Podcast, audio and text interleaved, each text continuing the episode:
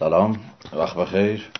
امیدوارم که حالتون با وجود به درازه کشیدن خانه نشینی ناگزیر روزها به حد ممکن مقدور خوب باشه و هر کدومتون راههایی پیدا کرده باشید برای سر کردن با حوصله های سر رفته و حجوم ملال و دلتنگی برای دوستان و عزیزانتون. و احتمالا دلتنگی برای خود شهر. دلتنگی برای به تعبیر آرنت بودن در میان انسان ها ارزم به حضور اول شما که اجازه بدید که این جلسه رو همین ابتدا با یک ابراز تاسف و یک عذرخواهی شروع بکنم از بابت وقفه ای که پیش اومد وقفه طولانی. فکر می‌کنم که سه هفته یا شاید هم بیشتر از انتشار آخرین فایلمون جلسه سوم. میگذره. من همونجا هم قول و قرار رو گذاشته بودم با شما که زین پس با نظم و ترتیب بهتری پیش خواهیم رفت و دیگه سکته و وقفه چشمگیری نخواهد افتاد بین انتشار فایل ها. ولی خب متاسفانه من کامیاب نشدم در ادای وعده ای که به شما داده بودم. بر صورت مسئولیت ها و دغدغه ها و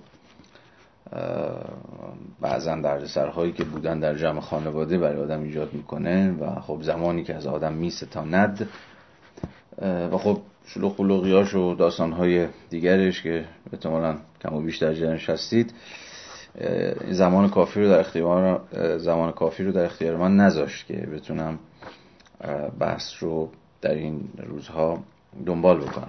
ولی خب خبر خوب اینه که دیگه بهانه ها به پایان رسید. منم دیگه برگشتم سر خون زندگی خودم.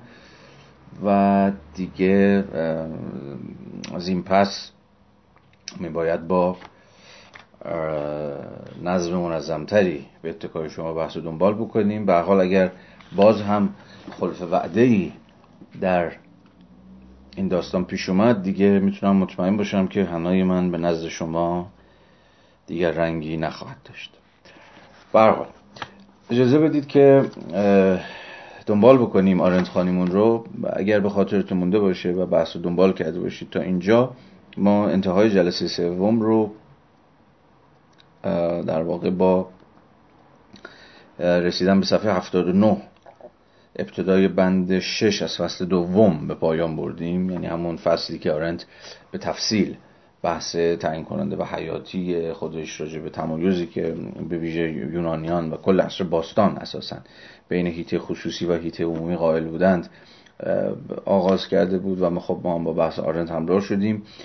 در کنار این خط فارغی که آرنت به نظرش می‌رسید بین این دو در کل عصر باستان عصر پیشا مدرن یعنی به صورت مشخص تا قبل از قرن 17 هم کمتر یا بیشتر حالا با صورت بندی های متفاوت وجود داشت. اما ما مدرن ها از, از قرن 17 هم با آغاز عصر مدرن به این سو رفته رفته این تمایز دیگه از دست دادیم و نه فقط این تمایز کم رنگ شد و این خط فارغ کم و بیش پر رنگ یا تا پیش از این پر رنگ بین خانه و پلیس ایته عمومی و ایته خصوصی. از دست رفت بلکه اساسا معانی این دو هم دگرگون شد. عصر مدرن که تعبیری می‌توان اون رو عصر قلبه مدرنیتی سرمایدارانه به تعبیر من نامید و ملازم با اون دست بالا گرفتن لیبرالیزم اعاده حیثیت کرد از حوزه خصوصی برخلاف اون پایگی که یا یا به تعبیری بی اهمیتی که حوزه خصوصی و کارهایی که یه جورایی مربوط به حوزه خصوصی می‌شد در عصر پیشا مدرن داشت. شاید به یک معنا و فقط به یک معنا لیبرالیزم همان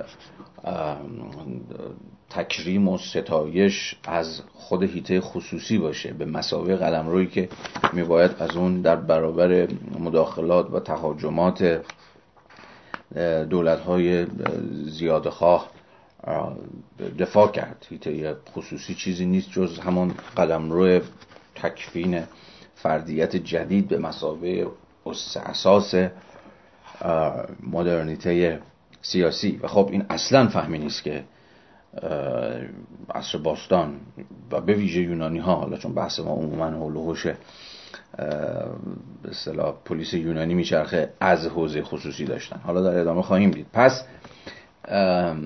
جدا از اینکه این تمایز برای بحث آرنت بین خانه و پلیس برای بحث آرنت بسیار حیاتیه اما باید حواستون باشه که به زنبو این تمایز دیگه از دست رفته. یا دیگه برای ما اونقدر شفاف نیست که مرز این دو دست کم به معنایی که یونانی ها ازش میفهمیدن کجاست خط فارغش کجاست. و ایزن اینکه چنان که گفتم معانی و دلالت های این مفاهیم نیز از عصر مدرن به این سو در ذهن ما و در واقعیت جاری خود زندگی دگرگون شده. خب اجازه بدید که این بحث ها رو حالا به اتکای خواندن فرازهای منتخبی از وضع بشر به همون سبک و سیاقی که جلسات پیش هم با هم دنبال کردیم پی بگیریم و ببینیم که حرف این رفیق ما خانم هانا آرند چیست. جایی که لازم باشه من دوباره ارجاعاتی و اشاراتی به مباحث قبلی هم خواهم کرد. که یه جورایی متبادر به ذهن هم بشود دوباره برای شما که بدونیم بحث آرنت احیانا مربوط به چیست. اما در این لحظه بریم سراغ خود متن فرازهای که من به نظرم می‌رسه فرازهای مهمی هستن رو با هم بخونیم و بحث کنیم بحثشون خب همراهی کنید با من لطفا صفحه 79 همون ابتدای بند ششم.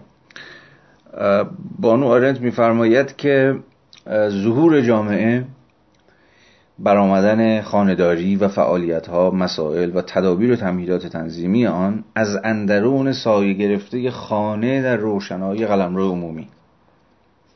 یه پاز کوچولو اینجا بزنید. پازم استوب پاز بهتر البته. خب این بحث رو حتما به خاطرتون هست که آرنت پیشتر وسط کشیده بود در صفحه 70 71 یعنی همون جایی که از تداخل یه جور منطق خانداری با منطق قلمروی سیاسی تعبیر کرده بود. که برای او ملازم بود با پیدایی امر اجتماعی. که الان از اینجا بعد می‌خواد به تفصیل بیشتری بحث بکنه یا پیدایی با قول خودش در همینجا ظهور جامعه. باید حواستون باشه که ادعای اینه که جامعه پدیده جدیده برخلاف تصوری که شاید همه ما داشته باشیم از اینکه خب انسان ها تا زمانی که به شکل اجتماعی زندگی کردن حتما پای چیزی به نام جامعه هم حالا در اشکال و انواع متفاوتش وجود داشته. ادعای آرنت اینه که جامعه یا همون سوسیتاس به معنای رومیایی کلمه یک پدیده مدرنه و از قرن 17 هم به بعدی که سرکلش پیدا میشه. حالا به چه معنا یا به تعبیر بهتر جامعه به چه معنا یک پدیده مدرنه تا دقیقی دیگر خواهیم دید. ولی اجالتا حواستون به این دعوی آرنتی باشه که ما با یه چیز جدید مواجهیم با نوع جدیدی از زندگی جمعی سر و کار داریم. که عصر پیشا مدرن باز به صورت مشخص حالا یونان باستان حالا هم یونان باستان رو بگیریم بقیه حالا برها و دعوای تاریخی اجالتا بذاریم کنار چون بحث مفصلی خواهد بود. اساسا تصوری ازش نداشتن. یادتونه دیگه جلسه پیش از این بحث کردیم که ترجمه خود مفهوم پلیس به سوسیتاس خود یک پدیده رومیایی بود و ادعای هم این بود که این به غلط پلیس یونانی به سوسیتاس ترجمه شد. این دو از اساس دو پدیده متفاوتن. و سوسیتاس حالا به معنای دقیق کلمه تازه با پیدایی عصر مدرنه که سرکلش پیدا میشه. دقایقی باید تحمل بکنید تا برسیم به خود این مفهوم جامعه. و امر اجتماعی تا با تفصیل خود آرنت همراه بشیم و ادعاشو دنبال بکنیم تا بتونیم ببینیم که حرف حسابش چیه و چرا ادعا می‌کنه که عملا ظهور, ظهور جامعه به قرن 17 هم برمیگرده. من الان بیشتر از این بسته می‌کنم برای اینکه یه خلط نشه مباحث با هم دیگه یا به قول دوستی خلط نشه با هم دیگه. اجالتا با خود آرنت همراهی بکنیم. دوباره می‌خورم از ابتدا.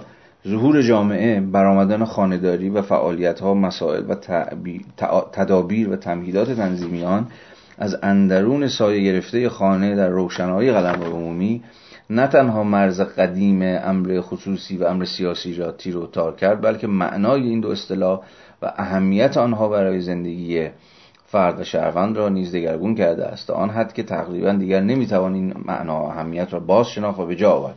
خب باز دوباره اجازه بدید که بهتون یادآوری بکنم که این بحث آرنت مسبوق و موکول به مباحثی که در بند پنجم یعنی بند پلیس و خانه در صفحه 70 و 71 وسط کشیده بود. ظهور جامعه یا به تعبیر دیگه پیدایی امر اجتماعی رو که نه دیگه خصوصیه نه سیاسیه. و در این حال محصول خلط این منطق این دو با هم دیگه است. اونجا پیش کشیده بود بحثشون یعنی خلط منطق حاکم بر ارزم به حضورتون که حاکم بر خانه و منطق حاکم بر قلمرو سیاسی. خب نتیجه این خلط چی بود؟ تداخل این دو منطق در هم دیگه. آرنج در صفحه هفتاد میگه. تقلیل سیاست به مدیریت. حالا البته از این تعابیر استفاده نمی‌کنه ولی اجازه بدید که من به این تعبیر به کار ببرم این بحث و بعد به ترمینولوژی خود آرنت هم خواهیم رسید. یعنی جایی که باز باید از حیث تاریخی هم حواستون باشه داریم راجع به عصر مدرن از قرن 17 هم به بعد سخن میگیم. یعنی همون عصری که ملازم با پیدایی دولت ملی. و در واقع تبدیل ملت یا در واقع فروکاست ملت به خانواده بزرگی که نه دیگه شامل شهروندان آزاد و برابری که فعالانه در امور عمومی و سیاسی مشارکت می‌کنند یعنی همون فهمی که یونانیان باستان از هیته عمومی هیته امور مشترک همون قلم روی پلیس داشتن. بلکه تقلیل ملت از همون شهروندان آزاد و برابر به جمعیتی که به قیاس اعضای خانواده میباید اموراتشون به اتکای یک قدرت آمرانه ای حالا دولت و دیگر ساز و کارهای قدرت اموراتشون میباید اداره بشه مدیریت بشه و رتق و فتق بشه. اینجا بود که آرنت از این سخن می‌گفت که ملازم با پیدایی دولت های ملی سر و کله political economy پیدا شد. political economy به معنای بسیار خاص کلمه. یعنی تدبیر منزل در مقیاس ملی. اکونومی همون او های یونانی به معنای تدبیر امور منزل که ناظر بر منطق حاکم بر قلمرو خانه و خانواده بود در پولیتیکال اکونومی تعمیم پیدا کرد تدبیر منزل. تعمیم پیدا کرد به کل قلمرو ملت به کل به اصطلاح مرزهای سرزمینی و و به این اعتباره که از این یاد می‌کنم که ملت فروکاسته شد به جمعیتی که حالا میباید اموراتش به دست حالا سازمان ها و نهادهای فراده است به اتکای حالا کارشناسان و نمی‌دونم نخبگان سیاسی و نمایندگان سیاسی و غیر و غیره مدیریت بشه. اینجاست که به زعم آرند سر و کله چیزی به نام جامعه پیدا میشه. یعنی ما دیگه نه با قلم روی پلیس بلکه با قلم روی سوسیتاس سر و کار داریم. اگر پلیس همون قلم روی کسرت شهروندان آزاد و برابر بود که گشوده بود به روی فعالیت ها مشارکت ها و مداخلاتشون در امور عمومی. حالا جامعه به مسابه جمعیت کم و بیش همگنی و یک دستی تعریف میشه که عموما از موضع منفعلانه اموراتشون باید به دست قدرت های فرادست حاکم پادشاه بعدها بروکراسی یا هر چیز دیگری شبیه به این ردخ و فتخ بشه. و این معنای تدبیر منزل ملی یا خانداری جمعی به معنایی که آرنت ازش یاد می‌کنه. حواستون به این نکته باشه. حالا دوباره برگردیم به همون صفحه 79 با بحث آرنت همراه بشیم. به طول تفصیل بیشتری به این موضوع باز خواهیم گشت. و ادعای آرنت رو دنبال می‌کنیم. فقط داخل پرانتز اجازه بدید که رشته بحث رو اگر گم نکنید لطفا. داخل پرانتز یادآوری کنم که یکی از عمده ترین بحثایی که در چپ جدید مطرح شده همتون هم احتمالا باهاش آشنایید یعنی همون بحث تقلید سیاست به مدیریت در جامعه مدرن و به ویژه حالا در عصر شاید بتوان گفت که نو لیبرالیزم یا حالا هر اسم دیگه که شما برش می‌گذارید عملا خواستگاه نظریش در همین بحث آرنته. یعنی اول بار آرنت بود که به نوعی از تعطیلی سیاست یا از امتناع سیاست در عصر مدرن سخن گفت. امتناع شاید کلمه گنده ای باشه دانه آرنت دانه می‌کنه که دیگه ممتنع سیاست. داره از این یاد می‌کنه که چگونه از مجرای خلط دو منطقه از اساس paradoxical و متناقض دست کم از چشمانداز یونانی کلمه یعنی منطق تدبیر منزل و منطق فعالانه پولیس در همدیگه و زایش چیزی به نام اقتصاد سیاسی به مثابه علم مدیریت جمعیت. فهم ما از سیاست از اساس دگرگون شده و خب جای خودش داده به همین administration یه جور management کردن یه جور اداره کردن امور. که شهروندان رو از سوژه های فعال و مداخلگر تبدیل می‌کنه به احتمالا ابژه های منفعلی که میباید به اتکای سازوکارهای قدرت مدیریت بشن و بهنجار بشن و همگن بشن. این خاصگاه این بحثی که امروز در به اصطلاح چپ جدید به زبانهای مختلف والا چه واگانبن چه رانسیه چه لاکلاو چه خیلی های دیگه تقریبا در همه جیجک بدی و همه این چپ های جدید همه به نوعی از این وضعیت پاتولوژیکال تعطیلی سیاست و جایگزینیش با مدیریت که یاد می‌کنن تبارش اگر بگیریم و خواستگاه نظریش رو اول بار به نظر میاد که این آرنته که در وضع بشر حالا با خط تحلیلی که داره دنبال می‌کنه پیش کشیده. حالا پرانتز اجازه بدید که ببندیم دوباره بریم سراغ خود بحث. آرنت. خب پس در اینجا آرنت از ظهور جامعه داره یاد می‌کنه با اون طول تفصیلی که من بهش اشاره کردم و بهش باز خواهم گشت همراه با خود آرنت. و داره از این حرف می‌زنه که با ظهور جامعه و پیدای امر اجتماعی که نه دیگه خصوصیه نه سیاسیه. حالا چیه؟ در ادامه بهش می‌رسیم. عملا ما دیگه این مرز رو گم کردیم. خط فارغ بین هیته خصوصی و هیته عمومی دیگه تیر و تار شده کمرنگ شده و از دست تا حد زیادی رفته. حالا ادامه بدیم بحث رو. صفحه 80 خط چهار رو. ما نه تنها با یونانیان هم داستان نیستیم از اینجا بعد می‌خواد بگه فهم ما چقدر متفاوت شده است. فهم یونانی ها و رومیا از هیته خصوصی. ما نه تنها با یونانیان هم داستان نیستیم که زندگی سپری شده در خلوت خاص خیش بیرون از جهان مشترک بنا به تعریف ابلهانه است. یا با رومیان که خلوت یا زندگی خصوصی برایشان گوشه امنی بود برای آنکه موقتا از مشغله رسپوبلیکا همون جمهوری یا همون در واقع رسپوبلیکا به امر عمومی یا امری که به همگان مربوط میشه.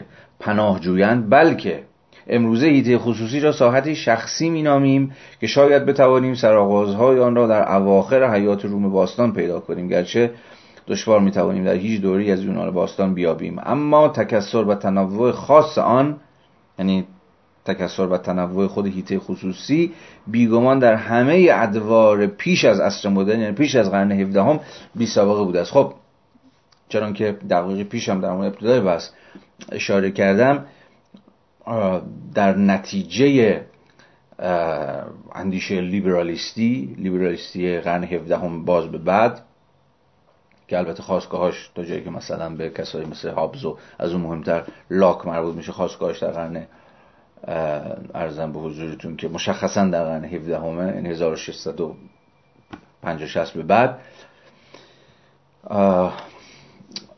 عصر ستایش از هیته خصوصی اتفاقا آغاز میشه به مسابه قلمرو فردگرایی مدرن که حالا آرنت هم بهش باز میگرده. به این تفاوت معنایی بسیار بسیار تعیین کننده لطفا توجه کافی مبذول دارید. اجازه می‌خوام که بالا قبل از اینکه ادامه بدم ازتون اجازه بخوام که حین این بحثا یه سیگاری هم روشن کنم. یکی از آرزوهای من این بود که حین کلاس ها هر از گاهی که و حال حال هواش در سر میپیچد سیگاری بگیرانم ولی خب هیچ وقت این مجال دست نمی‌داد. خوبیه و احتمالا تنها خوبیه برگزاری کلاس بدون مخاطب. اونم در خلوت امن حوزه خصوصی. اینه که می‌توان سیگاری گیران. امیدوارم که دود شما رضایت نکنه. و حال اگر وقفی افتاد نتیجه اینه که من دارم پوکی می‌زنم به این سیگار. خب. ارزم به حضورتون که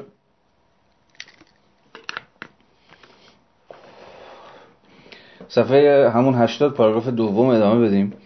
قضیه در اینجا صرفا تغییر محل تأکید نیست. در تلقی باستانی ویژگی عدمی خلوت یا زندگی خصوصی که خود که خود لفظ به آن اشاره دارد کمال اهمیت را داشت. حالا معنی این چیه تو دقیقه دیگه روشن میشه. معنای تحت لفظی این کلمه قسمی حالت محروم بودن از چیزی برای همینه که میگه ویژگی عدمی حوزه خصوصی. چرا عدمیه؟ چون معنای تحت لفظی این کلمه قسمی حالت محروم بودن از چیزی و حتی از والاترین و بشریترین همه قابلیت های بشر بود. ببینید که یونانی ها و تا حد زیادی رومیان این دونپایگی که عموما و بی اهمیتی که برای حوزه خصوصی قائل بودن دقیقا ناشی از اینه که در حوزه خصوصی اون والاترین وجه زندگی بشری که همون ویتا اکتیوا باشه که همون مشارکت در امور عمومی باشه همون کنش باشه همون مشارکت در امور مشترک باشه ازش غایبه. انسانی که تنها زندگی خصوصی داشت انسانی که مانند بردگان اجازه نیافته بود وارد هیت عمومی شود در همون یونان باستان. بردگانی که زندگیشون منحصر می‌شد و محدود می‌شد به همون چهاردیواری خونه به کار کردن برای ارباب خانه. همون اصلی که یادتون هست آرنت ازش به عنوان اصلی یاد کرده بود که یا سازوکار یاد کرده بود که اصلا به شرط اون بود که شهروند می‌تونست فارغ البالانه در امور عمومی مشارکت کنه چون دغدغه رتق امور خانه رو نداشت. اصلا دون پایگی خود بردگان یکی از دلایلش هم همین بود که زندگیشون فقط به همین زندگی خصوصی زندگی در حریم محروم و فقیر خانه محدود شده. اونها از عمل قاصرن. اونها فقط در بند لیبرن در بند زحمت و مشقتن. اکشن به عنوان والاترین ساخت بشری فقط به شهروندان آزاد و برابر تعلق داره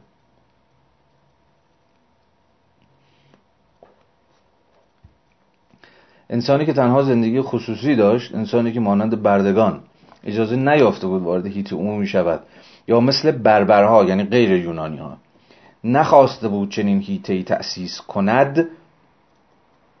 بازم به خاطرتون هست جلسه نمی‌دونم حالا دوم بود یا سوم بود از این یاد کرده بودیم دیگه که ارسطو در بحثش از شیوه های حکومتداری حکومت های جبار که براش یکی از مصادیقش و احتمالا بارسترین مستاقش خود حکومتداری ایرانیان بود یکی از شیوه های تداوم حکومت های جبارانه و ستمکار این بود که خود هیته عمومی رو یعنی هیته مشارکت و گفتگو و ارزم به حضورتون که هماندیشی و همنشینی مردمان رو به نوعی من می‌کردن و اساسا اهمیت زندگی جمعی به مسابه زندگی که می‌تواند مولد هم فکری و همدلی و چیزهای شبیه به این باشه پی نبردن انسان تام نبود. یعنی نه بردگان و نه بربرها نمی‌توانستن انسان تام باشن. برای اینکه کلا زندگیشون یا بیش از هر چیز زندگیشون محدود و محصور به زندگی بی اهمیت خصوصی بود.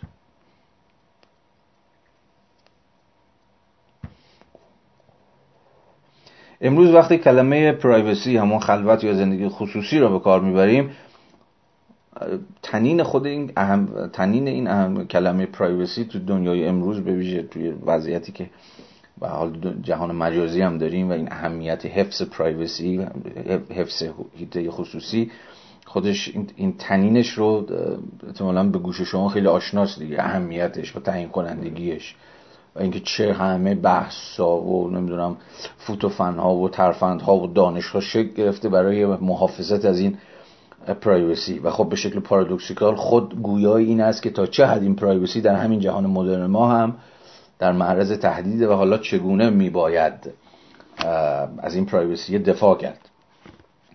به رغم اینکه خیلی بیشتر از عصر پیشا مدرن در معرض تهدیده. نه فقط دولت ها بلکه دیگر نهادها و سازمان های اجتماعی نیست.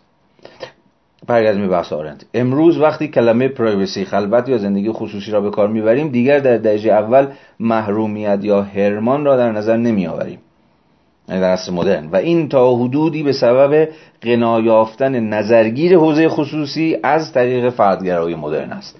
خب این همون تفاوت تعیین کننده است که ما مدرن ها رو از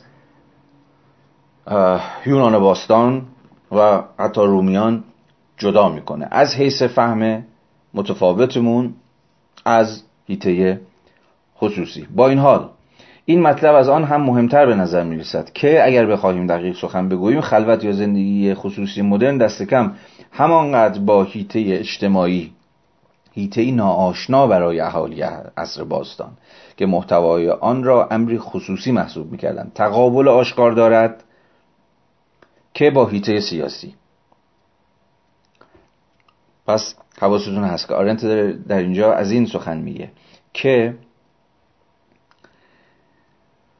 زندگی خصوصی مدرن به مسابه قلمروی برای محافظت از فردیت به معنای همین جدید کلمه هم با هیته اجتماعی که یک اصلا هیته جدیده و امر اجتماعی که اصلا یک امر جدیده که باستانیان اصلا ازش تصوری نداشتن. حالا خواهیم دید که چرا. هم با این هیته و امر اجتماعی مرز داره و تقابل آشکار داره. هم با هیته خصوصی مذرد می‌خوام. با هیته سیاسی. چرا؟ تحمل کنید می‌رسیم بهش.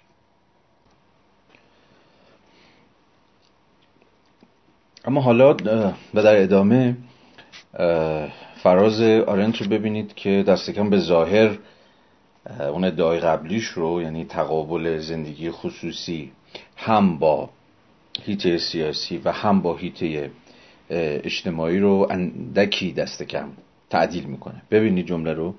واقعیت تاریخی سرنوشت ساز این است که خلوت یا زندگی خصوصی مدرن از حیث بجاترین و مناسبترین عمل کردش یعنی پناه دادن به امر خصوصی و شخصی نه به منزله نقطه مقابل قلم روی سیاسی. بلکه به منزله, به منزله نقطه مقابل قلم روی اجتماعی کشف شد. قلم روی که بنابراین خلوت یا زندگی خصوصی مدرن ربط وسیختر و اصیلتری با آن دارد. خب همینجا باید از خودمون بپرسیم که مگه قلم روی اجتماعی چیست که هیته خصوصی مدرن بیش از هر چیز با اونه که در تقابله و نه دیگه با امر سیاسی یا همون هیته عمومی. این موضوعی است که باید در ادامه بهش برسیم. از مجرای همراهی با دعاوی خود آرند لطفا بیاید صفحه 82 پاراگراف دوم. که آرنت بحث خودش رو با ارجاع به روسو و رومانتیک ها خواهم گفت چرا پیش می‌بره. واکنش اسیانگرانه در برابر جامعه یا همون امر اجتماعی که امر خصوصی مدرن یادتونه دیگه. دقیقی پیش آرنت ادعا کرده بود در تقابل با اون بود که کشف شد.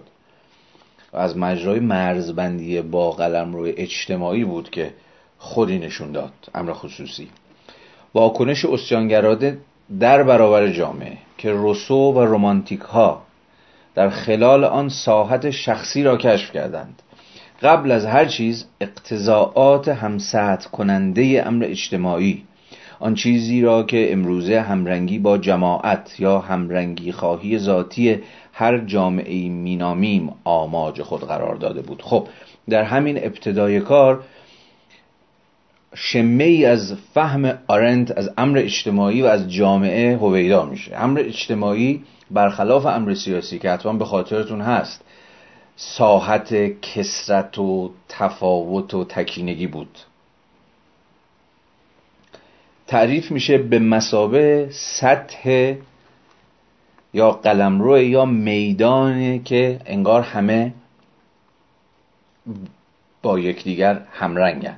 انگار قلمرو در برابر قلمرو سیاسی قلمرو یک دستی و هماهنگی و همنوایی و همسطحیه امر اجتماعی و اصلا خود جامعه.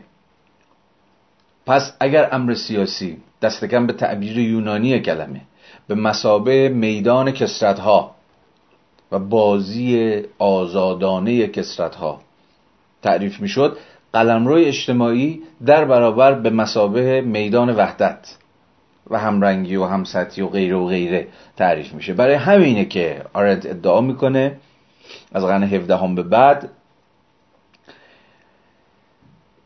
رومانتیک ها و روسو و دیگران خودشون رو بیش از هر چیز به مسابه اسیانگران در برابر هیته همرنگ کننده و همسط کننده اجتماعی عرض اندام کردن. در واقع اسیانشون اسیان روسو و رومانتیک ها به مسابه کسانی که مدافع ساحت شخصی بودن. یعنی ساحت دفاع از امر تکینه امر متکسر امر متفاوت. اصلا خود فردیت به معنای شاید دقیق کلمه. اگرچه حالا باید خیلی محتاط بود در برابر دعوی دفاع روسو و رومانتیکا از فردیت. چون فردیتی که امثال روسو و رومانتیکا ازش دفاع می‌کردن با فردیت به معنایی که لیبرالیست ها ازش دفاع می‌کردن تا حد زیادی متفاوته. این خیلی نکته مهمیه. ولی دست کم در یک سطح لیبرال ها و رومانتیک ها و امثال روسو تو گویی که با هم همدستن و هم داستانن تا جایی که می‌خوان از ساحت شخصی در برابر ساحت امر اجتماعی امر ساحت امر هم رنگ کننده و یکسانساز دفاع بکنن خب کمی ادامه بدیم ببینیم داستان از چه قراره. مهم است که به خاطر داشته باشیم این شورش پیش از آن بود که اصل برابری فرصت داشته باشد چه در حیطه اجتماعی و چه در حیطه سیاسی ارزندام کند. اصلی که از زمان توکویل تقصیر همرنگی با جماعت را به گردن آن انداخته ایم. خب میشه فهمید دیگه چرا اصل برابری به زم توکویل چه در کتاب رژیم قدیمش چه در کتاب تحلیل دموکراسی در آمریکاش به نظر توکویل می‌رسید که خود اصل برابری داره به مسابه قسمی یکسانسازی همون همرنگی با جماعت و چیزهای شبیه این داره عمل می‌کنه. وقتی از برابری حرف می‌زنیم این برابری خود به خود انگار متناظر با یکسان بودن امهای تفاوت. محو شدن کسرت ها و چیزهای شبیه این. و خب هنوز هم یکی از دقدقه هایی که در خود فلسفه سیاسی جدید هم وجود داره همینه که چگونه میباید برابری رو بفهمیم که این برابری نافی تفاوت نباشه. چگونه اصلا خود عدالت رو باید به مسابه برابری در عین تفاوت فهمید که خب پرسش گردن کلفت و دراز دامن نیست. ولی دست کم ادعای آرنت در اینجا اینه که این شورش روسو و رومانتیک در برابر امر اجتماعی قبل از این بود که یعنی قبل از قرن 18 هم بود که سرکله توکفیل پیدا شد و اصل برابری رو به مسابه اصلی گرفت که مقدمه است برای هم سازی که خب همیشه کمونیست ها سوسیالیست ها تا آنارشیست ها و اساسا چپگرایان رو به اتکای دفاعشون از اصل برابری نفع کننده تفاوت و کسرت و تکینگی و تنوع و غیر و غیره جا زدن. و خب یکی از نقدای خود توکفیل هم همینه دیگه که اصل برابری تفاوت ها رو کمرنگ کرده و عملا شیفته تقلیل امر اجتماعی به همون ساحت همرنگی با جماعته. ولی اساس تاریخی آرن داره ادعا می‌کنه که روسو و رومانتیکا نقدشون به امر اجتماعی و تلاششون برای دفاع کردن از ساحت شخصی قبل از برآمدن و هیژمونیک شدن اصلا اصل برابری بود که خب شاید ریشه هاشو بشه به انقلاب فرانسه بعد و اوجش در نیمه اول قرن 19 هم با برآمد جریان های کمونیستی و سوسیالیستی نسبت داد. ادامه بدیم. اینکه ملتی متشکل از افراد برابر باشد یا نابرابر از این لحاظ اهمیت چندانی ندارد. زیرا جامعه همواره اختضا می کند که اعضای آن به گونه عمل کنند که گوی اعضای یک خانواده بسیار بزرگند که تنها یک عقیده و یک منفعت دارد. خب بار دیگر می‌تونیم که قدمی نزدیک بشیم به فهم آرنتی از مفهوم جامعه. میگه به خودی خود مفهوم جامعه در برابر اینکه اعضاش با هم برابرن یا نابرابرن انگار بیتفاوته می‌تونه با شدیدترین سطوح نابرابری ها هم یه جامعه تعریف بشه. اما اون چیزی که جامعه رو جامعه می‌کنه اینه که اقتضاش چیزی کمتر از این نیست که افرادش و اعضاش به رغم نابرابری هاشون به رغم اختلافاتشون. حالا چه در اختلاف طبقاتی اختلاف جنسیتی اختلاف قومی نژادی و سیاسی و غیره و غیره به گونه عمل کنند که تو گویی یک خانواده بسیار بزرگند که تنها یک عقیده و یک منفعت دارد. یادتون هست یکی از عمده ترین ویژگی هایی که آرنت برای خانواده یونانی و حتی تا همین امروز برای هر شکلی از خانواده برشمرده بود نابرابری بود. این روابط سلسله مراتبی مبتنی بر فرادستی مثلا پدر یا رئیس یا خداوندگار خانواده. دیگر اعضا که در سلسله مراتب در واقع روابط قدرت در خانواده فرودست محسوب می شدن اما به رغم وجود نابرابری در ساحت خانواده خانواده قلم روی وحدته. خانواده قلم روی یک رنگی و یک صداییه. و ادعای آرنت اینه که از اصر مدرن به این سو هم فهمی اینچنین از جامعه حاصل شد. با وجود نابرابری های درونیش اما میباید واجد قسمی وحدت کلمه باشه. مثل یک خانواده بسیار بزرگ که یک صدا ازش شنیده میشه. یا به تعبیری تنها یک عقیده و یک منفعت دارد. و خب می‌دونیم که این خود یک جعل طبقاتیه. البته این بحثی نیست که آرنت مطرح بکنه. بعد و قبل از آرنت کسی چون مارکس از مجرای نقد تند و تیزی که به هگل و مشخصا هگل در عناصر فلسفه حق وارد کرده بود گوش زد کرد که تعریف هگلی از دولت به مسابه همین قلمرو فعلیت خیر مشترک یا منفعت عام در واقع یک جعل ایدولوژیکه برای اینکه دولت رو حافظ منفعت عمومی جا بزنه. در صورتی که دولت هیچ چیز نیست مشخصا دولت بورژوایی جز نهادی که حافظ منافع اقلیت از جامعه است.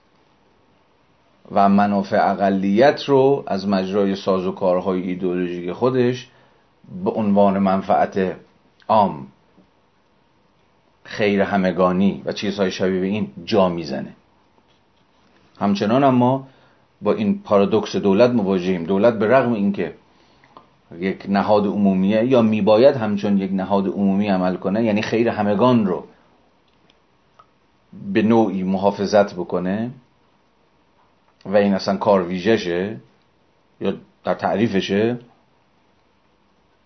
اما بر بنیادهای واقعی استوار شده که هیچ وقت نمی‌تونه خیر همگانی رو نمایندگی بکنه بلکه همواره در خدمت گروه های زی زینفوزه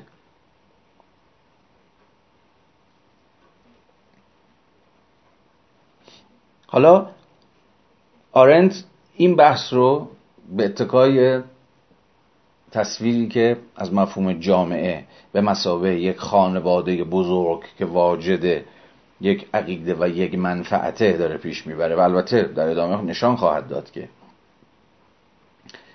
چنین تصویرسازی از امر اجتماعی و از جامعه تا چه پای جعلی و تا چه پای ایدولوژیکه و تا چه پای در واقع اختلاف ها و تفاوت ها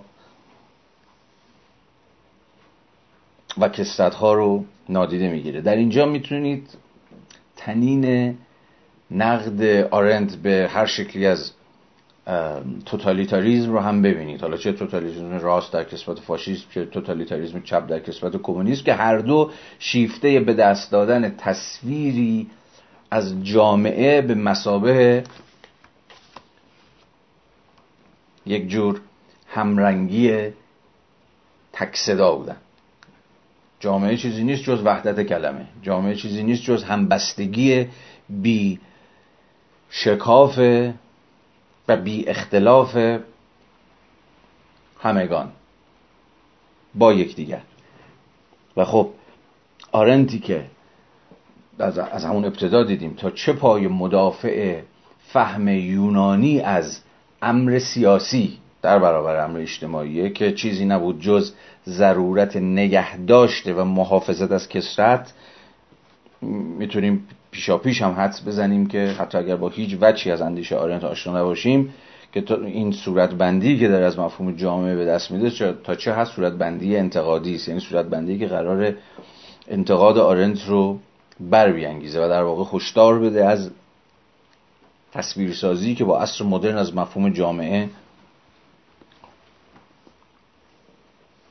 به مسابقه یک خانواده بزرگ که تنها یک عقیده و یک منفعت دارد جا افتاد بازم ادامه بدیم پیش از تجزیه و فروپاشی خانواده در عصر مدرن نماینده این منفعت مشترک و عقیده واحد رئیس خانه بود که طبق آن حکم میراند و از تفرقه ممکن در میان اعضای خانواده جلو. جلوگیری می‌کرد خب این کار کرد در خانواده پیشا مدرن یعنی این کارکرد وحدت کلمه این منع تفرقه منع کسرت صداهای مخالف خان. اگر بر دوش رئیس خانواده بود این این کارکرد در یک مقیاس ملی از قرن 17 هم به بعد با پا گرفتن دولت های ملی که آرنت بهش اشاره کرده بود پیشتر طبعا بر دوش دولت میفته دولت در مقام نماینده وحدت کلمه حاکم بر امر اجتماعی حاکم بر خود سوسیتاس. و در برابر ضرورت ترد و بیرون گذاشتن هر امر نابهنجاری که هر امر مخالف خانی که تفرقه ایجاد می‌کنه در این یک رنگی و تک صدایی. ادامه. مقارنه درخور توجه برآمدن جامعه با فرو شدن خانواده آشکارا نشان می‌دهد که آنچه به واقع روی داد جذب شدن واحد خانوادگی در جای اجتماعی متناظر با آن بود. همون لحظه ای که آرنت در همون صفحه 70 71 که بهش اشاره کردم دقایق پیش از اون به فهم ملت به مسابقه یک خانواده بزرگ یاد می‌کنه. یعنی همون جایی که منطق حاکم بر خانه همون تدبیر منزل تعمیم یافت به قلمرو گستردهتر کل ملت. کل ملت تبدیل شد به در واقع خانواده بزرگی. میباید امورات شطح و فتح می‌شد تا عملا یک رنگیش و یک صداییش تضمین بشه. حالا در اینجا هم همین بحث داره ادامه میده اما از این بحث می‌کنه که خود واحد خانوادگی جذب شد در دل گروه های اجتماعی متناظر با آن. یعنی همون کارکرد وحدت کلمه و جلوگیری از تفرقه ای که یه زمانی انگار خانواده قرار بود این کارکرد رو ایفا بکنه حالا جامعه بزرگتر میباید همون کارکرد رو ایفا بکنه. برابری اعضای این گروه ها که به هیچ روی برابری میان همتایان نبود بیش از همه شبیه برابری اعضای خانواده در برابر قدرت خودکامه رئیس خانه است. برای ما با یک برابری پارادوکسیکال مواجهیم دیگه. یعنی برابری که در ساحت خانواده و در ساحت جامعه بزرگتر. همه اعضا در برابر قدرت خودکامه رئیس خانه یا قدرت آمرانه رئیس دولت یا هر نهاد دیگری از این دست دارن. یعنی به گونه برابر زیر دستن. یعنی همه به گونه برابرانه فرودستیم در تقابلمون با مقام فرادست و مقام آمرانه رئیس خانواده یا همون رئیس دولت یا هر چیز دیگه شیبه یعنی برابری ما در عین نابرابری. اجازه بدید دوباره از ابتدای جمله بخونم.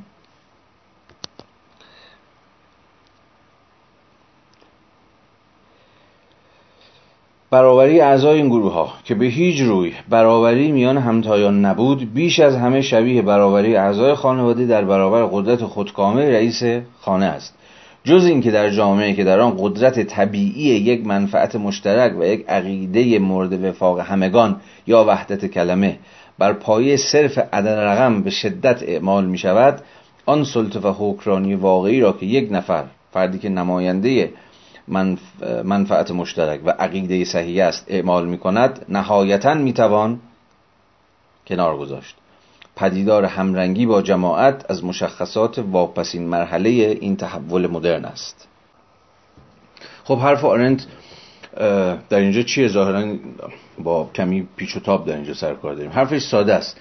میگه برخلاف قلم روی خانواده که در نهایت نمی‌توان حکرانی رئیس خانواده رو ازش حذف کرد چون رئیس خانواده است که تضمین کننده وحدت حاکم بر خانواده است و جلوی اصطلاح همون تفرقه های ممکن یا اختلاف بین اعضای خانواده رو می‌گیره و همچنان وحدت خانواده رو حفظ می‌کنه. اما در ساحت اجتماعی می‌توان به اصطلاح سلطه و حکرانی واقعی یک فرد رو یعنی همون مثلا رئیس دولت رو یا خودکامه بزرگ رو یا حکرانی یک تنی شاهانه رو دقیقا تعبیر کارن در ادامه به کار می‌بره رو حذف کرد کنار گذاشت و جاگزینش کرد با حکرانی به اصطلاح باز دوباره خود آرند هیچ کس یعنی حکرانی وان من رو جایگزین حکرانی نومن کرد از مجرای چی؟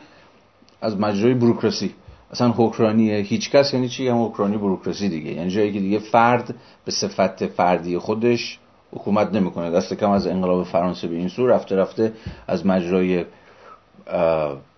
پا گرفتن سازوکارهای دموکراتیک دیگر ما با حاکم خودخوانده یا همون حکرانی یک تهنه شاهانه سرکار نداریم بلکه با سازوکارهای سوری سرکار داریم که از مجرای مکانیزم های حقوقی و قانونی و غیره در کسوت سازمان های بروکراتیک امور رو اداره می‌کنن و وحدت حاکم بر ساحت جامعه رو تضمین می‌کنن. به این اعتبار حرف آرنت حرف ساده ایه میگه یه تفاوتی هست بین خانواده و جامعه. دست کم از این حیث و اونی که به زبان سادهش دیگه. اگر در وجود رئیس خانواده در خانواده ضروریه در حیطه جامعه ضرورتا این یک فرد نیست که یا رئیس دولت نیست که وحدت حاکم بر یا همون منفعت مشترک و یک عقیده مورد وفاق همگان رو تضمین می‌کنه. این, این کارکرد می شود به خود سازمان های اجتماعی و در رأسشون خود بروکراسی ها محول کرد. خب در اینجا من به یاد بحثای بحثای امثال والتوسر و گرامشی و دیگران میفتم از مجرای در واقع پیش کشیدن این بحث که چگونه دم و دستگاه های ایدولوژیک دولت مثلا در رأسشون مدرسه دستن در کار تولید قسمی وفاق و اجماع همگانی هن. همون چیزی که آرنت اسمشو می‌ذاره یک عقیده همگانی که جامعه به اون عقیده همگانی اصلا انگار تعریف میشه. حالا این کارکرد رو در جوامع بورژوایی مثلا به عنوان یک مستاق مدارس ایفا می‌کنن که اون فرهنگ اون در واقع عقیده همگانی رو که چنان که می‌دونیم عقیده یک اقلیت مشخصه از مجرای سازوکارهای آموزشی و تربیتی به یک عقیده همگانی تبدیل می‌کنن و این کار کرده. عمده دم و دستگاه های ایدئولوژیک به زبان آلتوسری یا در واقع آپاراتوس های هژمونیک به تعبیر گرامی ای کلم است که اتفاقا تولید بکنن قسمی توافق و وفاق رو از مجرای سازوکارهای آموزشی و تربیتی و بسیاری از دیگر سازوکارها. یعنی اون وحدت کلمه رو اون توافق همگانی رو نهادهای آموزشی هن که دارن ایفا می‌کنن. یا امروز بیشتر, بیشتر از هر نهاد دیگری رسانه ها در انواع و اقسام تنوع و رنگارنگیشون حالا جمله بندی خود آرنت رو ببینید. در همین پاراگراف بعدی خط ارزم به حضورتون که همین پنجاب ششم از پاراگراف دوم صفحه 83 چنان که از اجتماعی ترین شکل حکومت اجتماعی ترین شکل حکومت باز اجتماعی به همون معنی آرنتی کلمه. یعنی شکلی از حکومت که دستن در کار تحمیل بیشترین حد همرنگی و یک پارچگی و یک دستی بر جامعه است. چنان که از اجتماعی ترین شکل حکومت یعنی از دیوان سالاری همون بروکراسی که من ازش یاد کردم یعنی از دیوان سالاری آخرین مرحله حکومت در دولت ملی. بروکراسی آخرین مرحله در آخرین مرحله حکومتداری در دولت ملی که حکرانی یک تنی در حکومت استبدادی و حکومت مطلقه خیرخواهانه اولین مرحله آن بود. آموخته ایم حکرانی هیچ کس همون حکرانی قواعد سوری و عام از مجرای سازمان های بروکراتیک لزوما فقدان حکرانی نیست. یعنی جایگزینی نومن با وانمن. اینکه ظاهرا شخص حاکم فرادستی وجود نداره که حکرانی بکنه به این معنا نیست که خود حکرانی وجود نداره. اتفاقا برخلاف تعبیر خود آرنت رو ببینید. بلکه ممکن است تحت شرایطی حتی یکی از خشنترین و جبارانه ترین اشکال حکرانی از آب درآید. و خب باز ما با این بحث به اتکای دوباره خود پسا مارکسی های مثل همین گرامشی و آلتوسر و غیره و غیره و کسانی مثل فوکو و دیگران آشناییم که چگونه سازوکارهای ظاهرا بینام و بیچهره بروکراسی ها به مسابقه ساز و کارهای قدرت حالا این بروکراسی ها چه ادارات و سازمان ها باشن چه نهاد مدرسه باشه چه نهاد تیمارستان و بیمارستان و دار و تعدیب ها و غیره و غیره و غیره باشه تا چه پایه به تعبیر آرنتی کلمه اتفاقا می توانند یکی از خشنترین و جبانه ترین اشکال حکرانی در به هنجارسازی جمعیت باشن یعنی در همون تحمیل اون وحدت کلمه.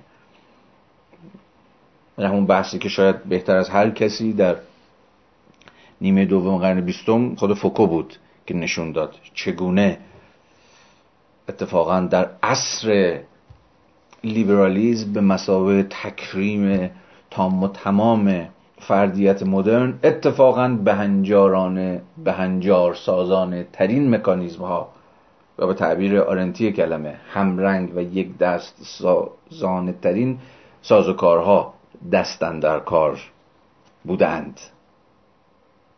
برای ساختن اون چیزی که آرنت اسمش می‌ذاره همون جامعه به مسابه امر همگن و تک صدا این مج... در واقع خواندن آرنت از مجرای فوکو هم که در ادامه هم خیلی بارستر هم میشه بدونی که احتمالا این دو از کار همدیگه اونقدرها خبر داشته باشن خود یکی از خانش های جذاب ممکنه. پس حرف آرنت خیلی حرف عجیب و غریبی نیست. می‌توان به زبانهای دیگه هم مثلا به همین زبان فوکویی هم یا به زبان گرامیشیایی هم یا به زبان آلتوسری هم ترجمهش کرد. و باز داخل پرانتز بگم خود این ترجمه تفکر هم پروژه بسیار جذاب. خیلی وقتا اصلا تفکر از مجرای ترجمه موازه و دعاوی سنت های فکری یا فیگورهای به اصطلاح فلسفی ممکن میشه.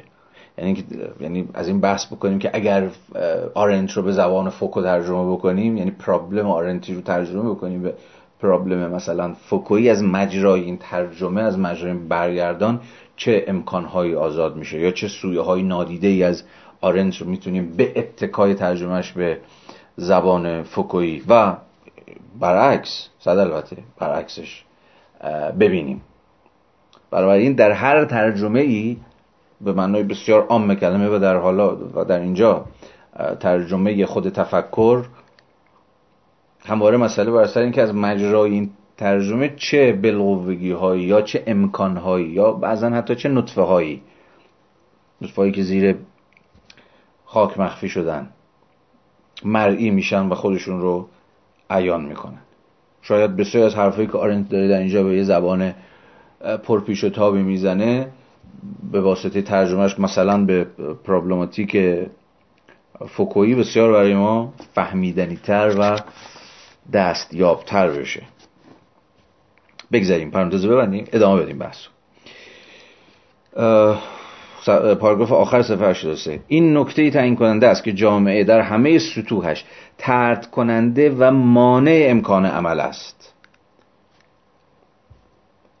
که پیشتر از خانه طرد و منع شده بود. یعنی چی؟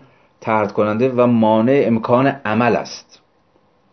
عمل به مثابه باز دوباره باید عمل به معنای آرنتی کلمه رو به خاطر بیاریم عمل وابسته بود به ساحت سیاسی ساحت امر کثیر. هر عمل خود یک آغاز بود. وقتی آرنت داره از اکشن حرف می‌زنه اکشن یعنی اصلا آغاز کردن. یا امکان پیش گذاشتن امر نو. امری که دیگه پیش بینی پذیر نیست. تکراری و یک نواخت و باستولید آنچه که از پیش دستن در کار بوده نیست. ادعای آرنت در اینجا اینه که اصلا تکوین جامعه به این معنا ترد کننده امکان عمله. و خب هر عملی می‌تونه تفاوت ایجاد کنه. یا به زبانی می‌تواند تفرقه و اختلاف ایجاد بکنه و این چیزی نیست که جامعه باز به معنای امر هم رنگ و امر یک دست و امر واجد وحدت کلمه بتونه تحملش بکنه و بتونه باش کنار بیاد. عمل همون چیزی که بیشتر باز به زبان آرنتی کلمه از ساحت خانه هم ترد و من شده بود. چرا؟ چون خود خانه هم در واقع چیزی نبود جز ارزم به حضورتون که قلم روی که هر تفرقه ممکنی میباید به اتکای فرادستی رئیس خانواده از درون محدوده هاش بیرون گذاشته می‌شد. خب به جای آن جامعه با وضع قواعد بیشمار و گوناگون که جملگی اعضای آن را بهنجار می‌سازند به رفتار وامی دارند و عمل خودانگیخته یا دستاورد استثنایی و خارق عادت را تردمن می کنند نوع خاصی از رفتار را از یکایی که اعضای خود انتظار دارد. خب خیلی اینجا روشن موضع آرنتی و در این حال بسیار هیجان انگیز از مجرای اینکه باز شما لابلای این خطوط خیلی عیان و رسا صدای مثلا همین پروژه فوکوی رو میشنوید. بدون اینکه مثلا آرنت خبر داشته باشه از پروژه فوکو. حالا فوکو هم فراموش بکنیم. حرف آرنت در اینجا خیلی روشنه. جامعه کارش به هنجار ساختنه. از مجرای چی؟ وضع قواعد بیشمار. که این رو بیش از هر چیز بروکراسی ها همون حکمرانی هیچ کس داره انجام میده. کار به هنجار سازی چیه؟ دقیقا اینکه رفتار رو جایگزین عمل بکنه. خب به یه تمایز بسیار تعیین کننده آرنتی می‌رسیم در اینجا. تمایز بین اکشن و behavior. عمل و رفتار.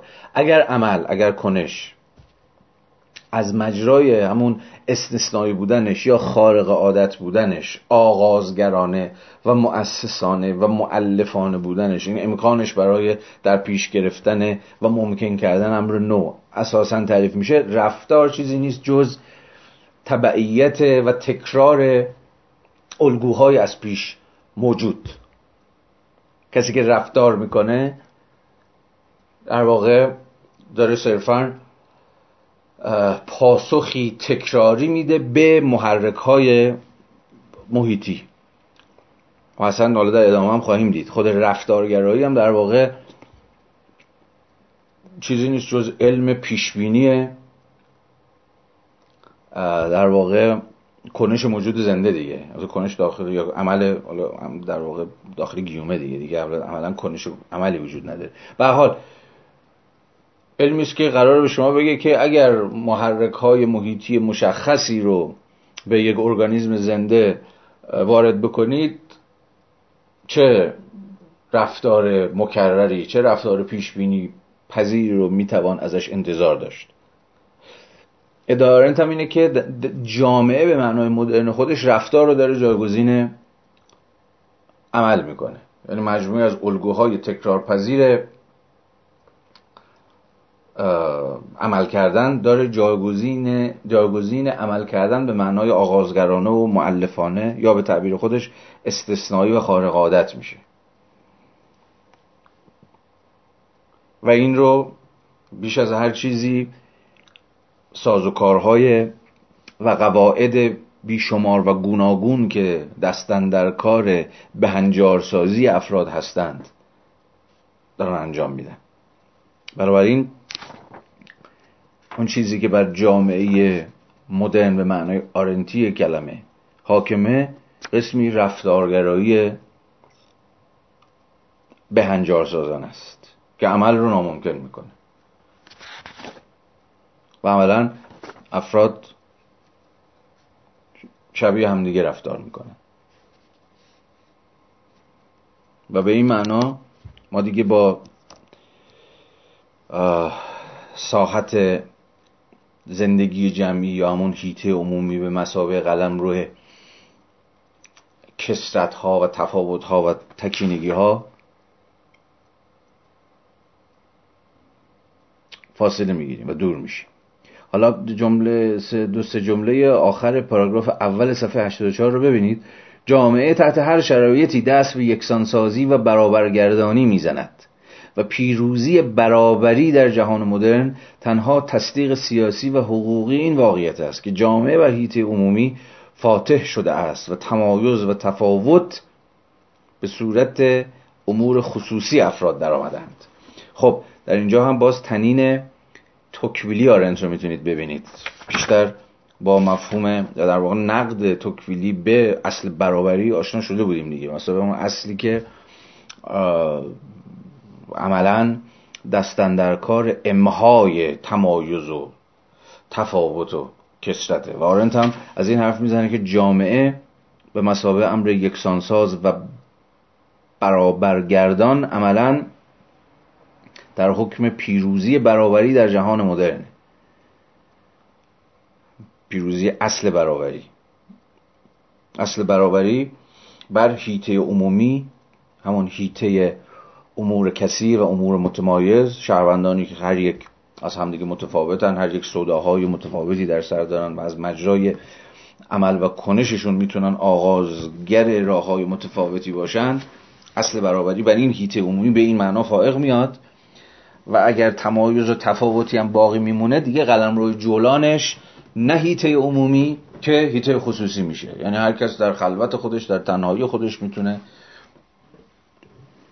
راه و مسیر خودش رو در پیش بگیره و با تمایز خودش سر کنه. اما قلم روی عمومی دیگه هیته امور مشترک برخلاف معنایی که یونانیان ازش میفهمیدن دیگه به قلم روی اصل برابری تبدیل میشه. که برای آرنت همان یکسانسازیه و خب این در واقع یکی از نقاطی که خود آرنش رو می‌توان به شکل خیلی رادیکالی نقد کرد دیگه. که چگونه آرنت در واقع اصل برابری رو و خود برابری رو به همرنگی و یکی شدن با جماعت تقلیل میده. و اساسا نمی‌تونه فهمی سیاسی از خود برابری داشته باشه. چیزی که حتی در خود سنت لیبرالیزم هم مسبوق به سابقه طولانی است یعنی دست کم لیبرالیزم به مثابه همون سنتی گفتیم پاسدار فردیت مدرنه و تکریم کننده دست کم حوزه خصوصی به مثابه قلمروی فردیت مدرنه و از این حیث می‌تواند به موضوع نقادی خود آرنت هم تبدیل بشه. اما دست کم خود یعنی خود لیبرالیزم هم برابری مثلا فرصت ها هم برابری در برابری حقوقی رو به رسمیت می‌شناسه.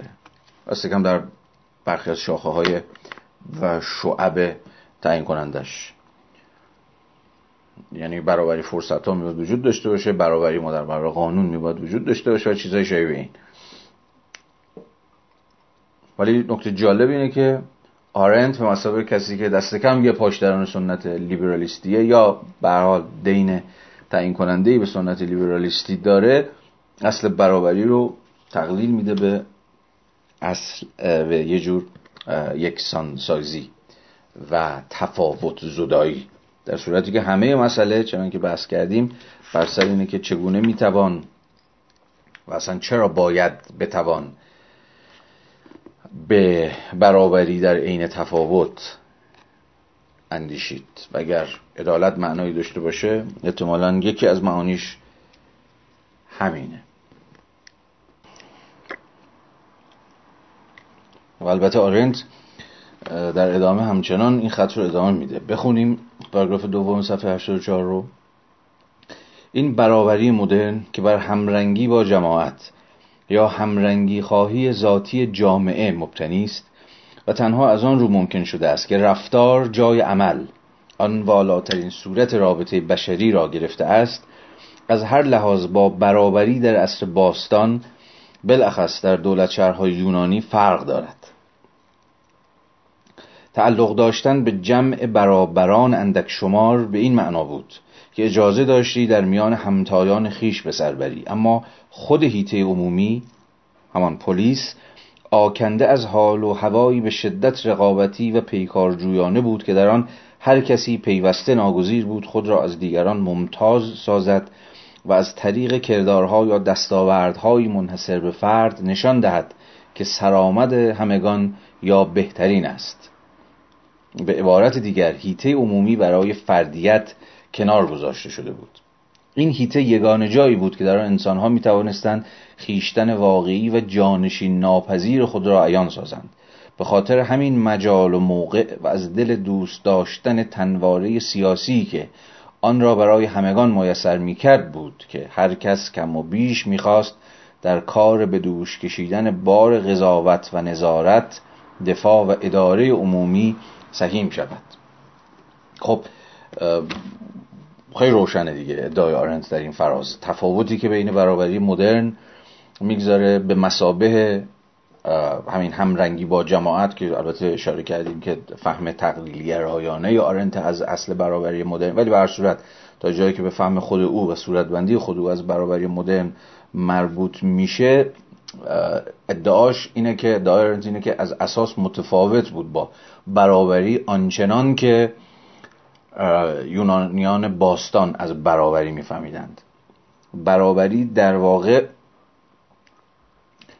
چیزی نبود جز امکان مشارکت همگان در هیته عمومی شهر و همه اون چیزی که به هیته عمومی شهر مربوط می‌شد یعنی قضاوت و نظارت دفاع و همون اداره امور عمومی. اما با این تفاوت اما با این تفاوت که هیته برابران اندک شمار اندک شمار هم دقیقا به این دلیل که یادتونه دیگه خدا آرنت هم اشاره کرده بود به اینکه اقلیتی در پلیس یونانی یعنی فقط مردان صاحب مالکیت به واقع به این هیته عمومی دسترسی داشتند و شهروند محسوب می شدن و از مجرای شهروند بودن مجال مشارکت و مداخله در امور, امور عمومی رو داشتند بسیاران یا همون اکثریت که شامل بردگان و بربرها و زنان و کودکان و غیر و غیر می‌شد همه به مسابه نابرابرها و همون به مسابه کسانی که در واقع انسان تام محسوب نمی شدن چون صرفا در هیته خانه محصور بودند عملا ترد می شدن از ساحت در واقع پلیس یونانی. ولی در صورت تا جایی که به خود این جماعت برابران اندک شمار در پلیس یونانی مربوط می‌شد ساحت برابری ساحت یک رنگی و یک دستی و تک صدایی نبود بلکه ساحتی بود به قول آرنت ساحتی رقابتی و پیکارجویانه بود یعنی آگونیستیک. و چرا رقابتی و پیکارجویانه؟ چرا؟ به این دلیل ساده که هر کس میخوشید تا خود رو از مجرای دست بردن به همین کردارها یا دستاوردهای منحصر به فرد به تعبیر آرنتی کلمه یا ارتکاب به عمل از دیگران متمایز کنه. و نه فقط متمایز بلکه خود رو به مسابه سرآمد یا بهترین همگان جا بزنه. یعنی به تعبیر دیگر برابری بود که گشوده بود به روی ابراز تمایز و تفاوت سرآمدانه و بعضا فرادستانه. هر کسی میکوشید که خودش رو سرآمد هیته عمومی نشون بده. حالا در سخنوری در, در جنگاوری یا در هر چیز دیگه ای شبیه به این. اصلا اهمیت فیگور خود قهرمان در یونان باستان هم دقیقا از همین حاکمیت اصل سرآمدی و بهترین همگان شدن برمی اومد. که البته عصر مدرن هم باهاش اونقدرها بیگانه نیست. گرچه این قهرمانی یا قهرمان بودن از مجرای سرآمد به سرآمد همگان تبدیل شدن در جهان مدرن سر و صورت متفاوتی پیدا کرده. یا خود ارزم به حضورتون که ساحت برابری مدرن که به معنای که به معنای آرنتی کلمه همون ساحت یا همون اصل ناظر بر همرنگی با جماعت باشه در عصر مدرن با یه چیزی مواجه شده به نام مد. مد چیه؟ این, این افکاری نیست که و ایده هایی نیست که آرند بهش اندیشیده باشه ولی اجازه بدید که لابلای این تفکرها بهش فکر کنیم. مد خب بیش از هر چیز خودشو در عصر مدرن پیش انداخت. گرچه اشکال دیگری از مد رو می‌توان در جهان پیش مدرن هم رسد کرد. ولی دست کم تا جایی که به جهان مدرن مربوط میشه و عصر مدرن چون بازی تمایزی هست بین عصر مدرن و جهان مدرن در آرنت اگر بخوایم دقیق ترمینولوژی رو استفاده بکنیم. اصلا مد فشن یا هر که شما اسمشو می‌ذارید دقیقا تقلایی است برای تمایز بخشی. برای اصلا اصل تمایز. اما در این حال آنچنان که مثلا از زیمل آموختیم چیزی پدیده چون مد خصلتی کاملا پارادوکسیکال داره. از یه طرف تقلایی است برای تمایز بخشیدن خود از دیگران و در عین حال تقلایی است برای همرنگی باز با جماعت. کسی که تابع مد نیست یا بر وفق مد روز عمل نمی‌کنه در کلام روزمره ما عموما آدمیه و چه می‌دونم عقب افتاده امول یا هر چیزی شبیه این حساب میاد.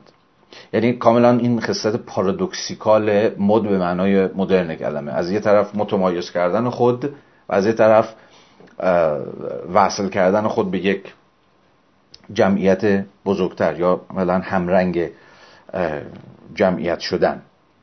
خود این پدیده بسیار تفکر برانگیزیه در صورت بندی مدرنی که خود پدیده مثل مد پیدا کرد. اما این جمله آرنت خط دوم صفحه 85 گفته بود هیته عمومی برای فردیت کنار گذاشته شده بود. در یونان باستان. اما خب آرنت به طرز جالبی اشاره به سقرات نمی‌کنه. و سرنوشت سقرات که تا حدی در واقع نافیه در واقع صورت بندیه که و روایتی گارن داره اینجا به دست میده. اتهام اصلی سقراط این بود که در واقع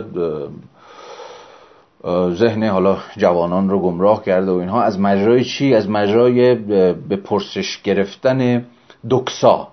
یعنی همون باور عمومی و رایج شهر زیر سوال بردن اون چیزهایی که در واقع برای اداره یک شهر برای حفظ یک پارچگی شهر ضروری هن. خب کار سقراط در مقام خرمگس معرکه همین زیر سوال بردن به تعبیر پیدارشناسان نگرش طبیعی شهروندان بود دیگه دکسای, دکسای شهر حالا به در واقع به سودای به سودای دسترسی به جور اپیستمه جور حقیقت حقیقت راستین. که ممکن نمی‌شد مگر از مجرای همین به چالش کشیدن به پرسش کشیدن اون چیزی که به شهر وحدت میبخشید. همون باورهای متعارف باورهای راجش همون دکساها. بنابراین انگار که سرنوشت غمانگیز سقراط که در نهایت دادگاه دموکراسی آتن محکوم محکومش کرد که جام شوکران رو بنوشه و اولا به مرگ محکومش کرد انگار چیزی نیست جز ناتوانی اتفاقا پلیس یونانی برای ناتوانی پلیس یونانی سر کنار اومدنش با یک فردیت محض کسی که می‌خواد راه خودشو بره. و و همرنگ خواه نیست و اتفاقا وحدت کلمه حاکم بر دکسای شهر رو زیر سوال می‌بره. و این خب یکی از باز دوباره پارادوکس است که در خود تفکر و اصلا فرهنگ سیاسی یونان هم میشه ازش سراغ گرفت. یعنی فردیتی که اتفاقا تحمل نمیشه در همون هیته عمومی. به حال این موضوعی نیست که ذهن آرنت رو به خودش جلب بکنه. و این نکته نقد پذیریه به نظرم در نزد آرنت. حالا به تعبیر خیلی ساده پلیس یونانی هم آنقدرها که آرنت ادعا می‌کنه گشوده نبود به روی تفاوت. اجازه بدید پیش بریم. پاراگراف دوم صفحه 85 رو بخونیم که ناگهان آرنت پای ایده دیگه ای رو می‌کشه وسط. همین همرنگی با جماعت. این فرض که انسان ها نسبت به یکدیگر رفتار می‌کنن نه عمل. بازم حواستون به تفاوت رفتار و عمل هست. اساس علم مدرن اقتصاد است که شگیریان مقارن افتاد با پیدایش جامعه و همراه با ابزار تکنیکی اصلیش یعنی علم آمار به صورت سرآمد علوم اجتماعی درآمد. اقتصاد که تا عصر مدرن جزئی نچندان مهم از اخلاق و سیاست بود خود اقتصاد به همون اکونومی همون اویکونومیا تدبیر منزل و از این حیث مربوط می‌شد به وچی از عقل عملی که یه وچش همین اویکونومی اقتصاد بود تدبیر منزل وچه دیگر اخلاق و وچه دیگر سیاست. و مبتنی بر این فرض که انسانها در فعالیت های اقتصادیشان به همان نحو عمل می کنند که در سایر جنبه ها تنها زمانی توانست خصوصیت علمی پیدا کند که انسانها موجوداتی اجتماعی شده بودند. حواستون حتما و لطفا به تنین و به دلالت این مفاهیم آرنتی باشه. وقتی انسان موجود اجتماعی بشه یعنی دیگه رفتار کنه نه عمل یعنی بر وفق الگوهای از پیش موجود دست به رفتار بزنه و دیگه عمل ازش ساخته نباشه یعنی دیگه نتونه خارق عادت عمل کنه بلکه همواره در هماهنگی با نظم از پیش موجود جامعه به معنی آرنتی کلمه رفتار بکنه. در این صورت یعنی در این صورتی که انسان به موجود اجتماعی تبدیل شده باشه انگار خود اقتصاد به مسابقه یک علم که می‌تواند رفتارهای افراد رو پیش بینی کنه ممکن می‌شد. و اصلا علم آمار به مسابقه همین علم پیشبینی رفتار سنجش رفتار در واقع جمعیت و پیشبینی رفتار می‌تونست وجود داشته باشه. ادامه بدیم. تنها زمانی توانست اقتصاد داره میگه خصوصیت علمی پیدا کند که انسانها موجودات اجتماعی شده بودند و به اتفاق پاره الگوهای رفتار را دنبال می کردند به نحوی که می‌شد آن کسانی را که این قواعد را رعایت نمی کردند غیر اجتماعی یا نابهنجار دانست. اصلا خود ترم نابهنجار یا غیر اجتماعی یا منحرف یا هر چیز شبیه به این که خب یکی از وجوهی که همیشه علم آمار دغدغش پیدا کردن همین موارد به انحراف از معیار بوده. فقط زمانی ممکن می‌شد که سر چیزی چون جامعه به مسابقه مجموعی از الگوهای رفتار پیدا شده باشه و انسانها تقلیل پیدا کرده باشند به افرادی که رفتار می‌کنن نه عمل. و بنابراین کاملا می‌توان قواعد رفتار اونها رو پیش بینی کرد. ادامه بدیم صفحه 85 پاراگراف آخر. قوانین علم آمار تنها در جای اعتبار دارند که پای مقادیر کلان یا ادوار طولانی در میان است و اعمال یا رویدادها تنها به صورت انحرافها یا نوسانات می توانند نمود آماری پیدا کنند. یعنی اکشن و event همون چیزی که به زعم آرنت اصلا اون چیزی که مهمه اتفاقا اکشنه به مثابه امر خارق عادت و اون چیزی که تعیین کننده است به حیاتی event به مثابه یه جور خروج از پیوستار یک نواخت تاریخ در واقع اهمیت خودش رو در علم آمار از دست میده. تا جایی که به قوانین علم آمار مربوط میشه این اکشن ها و این event ها که برای آرنت بسیار بسیار حیاتیه تنها به صورت انحراف ها یا نوسانات خودی نشون میدن. اگر به مثابه اتفاقا امور استثنایی اما امور استثنایی که فاقد اهمیتن به مثابه همین انحراف از معیار میباید کنارشون گذاشت. چرا؟ چون علم آمار شیفته مطالعه امر میانگینه. الگوهای تکرار شونده است. یا قواعد عام رفتاره. توجیه علم آمار این است که اعمال و رویدادها وقایع نادر در زندگی روزمره و تاریخ است. کنش ها به زندگی روزمره مربوط می شوند کنش ها و اعمال و ایونت های همان رویدادها به تاریخ. با این حال معناداری روابط روزمره نه در زندگی روزمره بلکه در اعمال نادر عیان می شود این البته دعوی آرنته که معتقده که اصلا قوانین علم آمار که مثلا حاکم شد نه فقط بر اقتصاد بلکه بر دیگر علوم اجتماعی حالا به ویژه در کسوت چیزی چون پوزیتیویزم.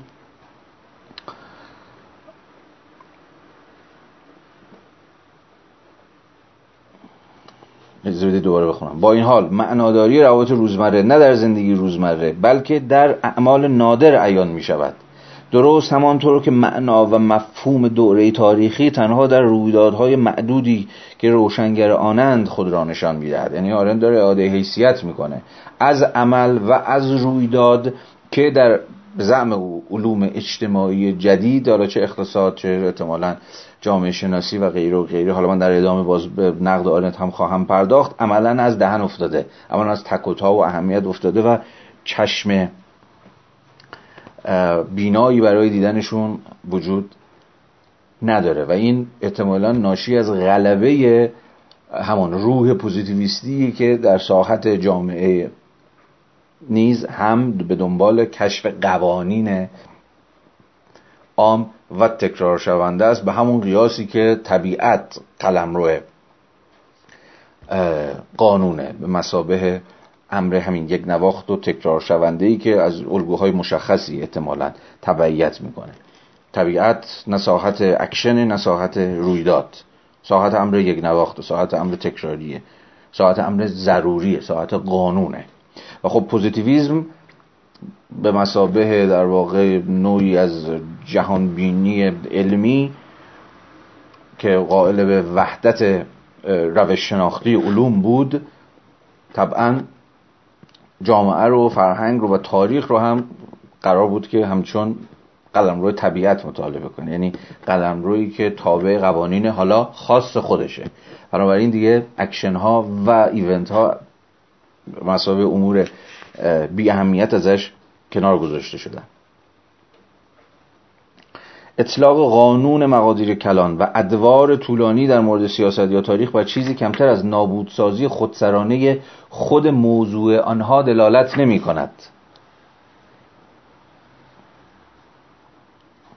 یعنی در سیاست و تاریخ در کسفت علم اگر صرفا شیفته مقادیر کلان باشن که یا ادوار طولانی باشن که چیزیشون علم آمار می‌تونه اونها رو مطالعه کنه به زعم آرند عملا در حکم انحلال و نابودسازی خود موضوع این علومن. یعنی نابودسازی خود سیاست و خود تاریخ. چرا؟ چون خود سیاست چیزی نیست جز همون قلمرو اعمال نادر و رویدادهای کمشماری که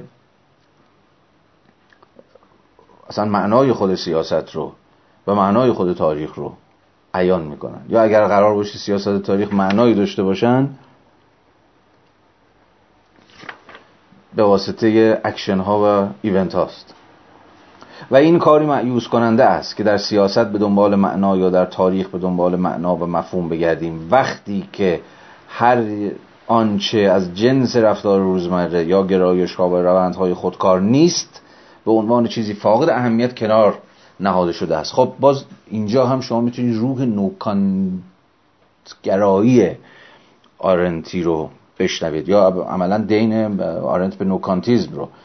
به ویژه نوکانتیزم همین در واقع امثال ویندلباند و ریکرت و وبر و بقیه رو. یعنی و, اصلا اهمیت نوکانتی ها به مثابه منتقدین سفت و سخت پوزیتیویسم همین بود که از ساحت مستقل هم موضوعی و هم روش شناختی آن چیزی که خودشون علوم فرهنگی یا علوم تاریخی یا علوم روحانی یا همین علوم اجتماعی به معنای امروزی کلمه تعبیر می‌کردن دفاع بکنن. در برابر یعنی خط فارغی خط فارغی بکشن بین علوم طبیعی که به دنبال بله کشف قوانینن و به این معنا نومولوژیکالن. می‌خوان نوموس همون قانون همان در واقع قواعد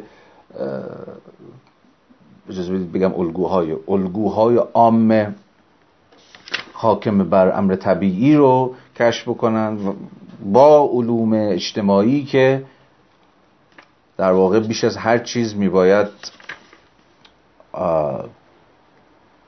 به گونی منفردانه به امر خاص به همون امر نادر و همون امر خارق عادت بپردازن به امر سینگولار به امر تکینه. به موضوع یعنی به جامعه به فرهنگ به تاریخ در تکینگیش در اون لحظه خاص حالا به تعبیری کم شمارش به حال پروژه اصلی نوکانت گرایی در نیمه دوم قرن 19 هم چیزی نبود جز همین اعلام استقلال علوم اجتماعی از علوم طبیعی و جایگزین کردن روش تفریدی یعنی روشی که شیفته امر منفرده شیفته ده ایندیویدوال امر منفرد در برابر شیفتگی علوم نومولوژیکال یعنی همون علوم طبیعی به کشف قوانین. و خب آرنت هم در اینجا می‌بینید که تا چه پایه بدونین که به نوکانت گرایی اشاره بکنه عملا داره از مجرای نقد علوم اجتماعی پوزیتیویستی جدید که به گونه به گونه رفتارگرایانه صرفا به دنبال مطالعه امر روزمرند در ادامه پروژه نوکانت‌گرایی داره. از اکشن ها و event ها به مثابه امور تکین امور منفرد دفاع می‌کنه. ادامه بدیم. با وجود این چون قوانین آمار در جایی که با مقادیر کلان سر و کار داریم کاملا اعتبار دارند روشن است که هر افزایشی در شمار به معنای افزایش اعتبار و کاهش محسوس انحراف است. خب به اصل آماری داره اشاره می‌کنه دیگه که هرچه در واقع حجم نمونه ما یا جمعیت آماری ما بزرگتر باشه اون یافته ها اعتبار بیشتری دارن. و به اصطلاح اون انحراف از معیارها رو بیشتر در خودشون حزم می‌کنن و کنار می‌گذارن هستن از منظر سیاسی این به آن معناست که هرچه تعداد جمعیت در تنواره اجتماع سیاسی سیاسی مشخصی بیشتر باشد این نیز معتمدتر است که مقوم هیته عمومی نه امر سیاسی بلکه امر اجتماعی باشد. باز داره به یه اصلی اشاره می‌کنه که برای ما چیز دیگه برای ما آشناست. هرچی جمعیت بیشتر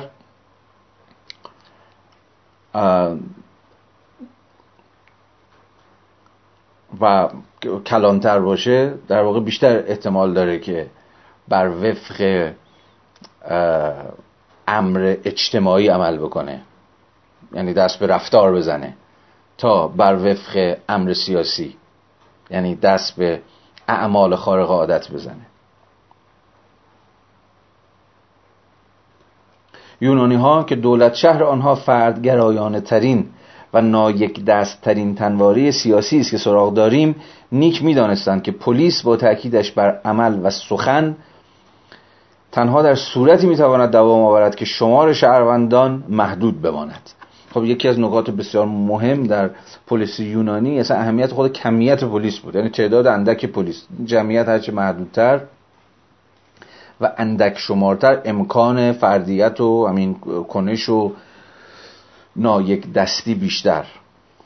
هرچه جمعیت بزرگتر باشه اصلا امکان فرض بفرمایید که دموکراسی مستقیم این دموکراسی که به معنای یونانی کلمه تابع اکشن و لکسیس بود یعنی عمل و سخن ناممکن تر میشه.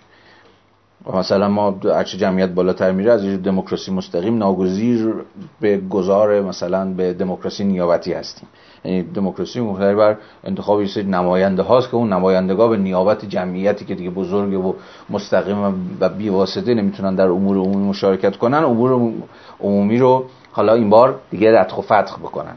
عموما مستقل از در واقع جمعیتی که نیابت اونها یا نمایندگی اونها رو به عهده گرفتن. یکی از به حال گیر و گرفتاری های دموکراسی های به اصطلاح مبتنی بر نمایندگی یعنی دموکراسی مبتنی بر رپرزنتیشن دقیقا همینه. یعنی جایی که دیگه اصلا نماینده یا نمایندگان مناسبات و روابط و ارتباط های خودشون رو با خود جمعیتی که قرار اونها رو نیابت یا نمایندگی کنن از دست میدن و عملا یه جور چیز حادث میشه. یه جور بیگانگی سیاسی اتفاق میفته. در حال آرنت هم حواسش بود که آنچه که داره به هیته عمومی به معنای یونانی کلمه نسبت میده یعنی همون قلم روی گشوده به روی مشارکت برابرانه و آزادانه شهروندان عموما از حیث کمی تابع جمعیتی اندک شماره. مردمان پرشماری که کنار هم گرد آمده باشند تمایلی تقریبا مقاومت ناپذیر نسبت به استبداد پیدا می کنند خواه استبداد یک شخص باشد خواه استبداد حکومت اکثریت و با اینکه علم آمار یعنی بررسی ریاضی واقعیت پیش از عصر مدرن ناشناخته بود آن پدیدارهای اجتماعی که چنین بررسی را مقدور ساختند مقادیر کلان که همرنگی با جماعت را توجیه می‌کرد رفتارگرایی و خودکاری در امور بشری دقیقا همان ویژگی بودند که از منظر خودفهمی یونانی تمدن ایرانی را از تمدن خودشان متمایز می‌کرد. خب باز یه اینجا متاسفانه ما بدجور مستاق هر امر منفی هستیم تمدن ایرانی. تو بحث ارسطو هم دیدید دیگه که ارسطو وقتی می‌خواست از حکومت جبار حرف بزنه پای ایرانیان می‌کشه وسط. اینجا هم باز در نهایت چون پای یونانی ها در میونه بار دیگری یونانی ها بیش از هر احتمالا تمدن بزرگ دیگری خب ما ایرانی ها بودیم دیگه. در اینجا هم داره از این حرف می‌زنه که یونانی ها در واقع عملا هر شکلی از همرنگی با جماعت رفتار گرایی و خودکاری در امور بشری را همون چیزی می‌دونستن که خود امر سیاسی رو و هیت عمومی رو ناممکن می‌کنه. دقیقا همون چیزهایی که دست کم بنا به ادعا تمدن یونانی مذارت می‌خوام. تمدن ایرانی در تمایز با تمدن یونانیان با اونها شناخته میشه. حقیقت ناگوار درباره رفتارگرایی و اعتبار قوانین آن این است که هرچه شمار افراد بیشتر باشد احتمال بیشتری هست که رفتار کنند و احتمال کمتری وجود دارد که آنچه را جنس رفتار نیست تحمل کنند.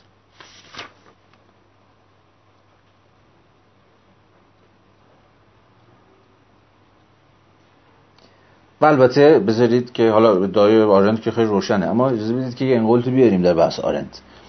اصلا یکی از دلایلی که کران شهر شهرهای بزرگ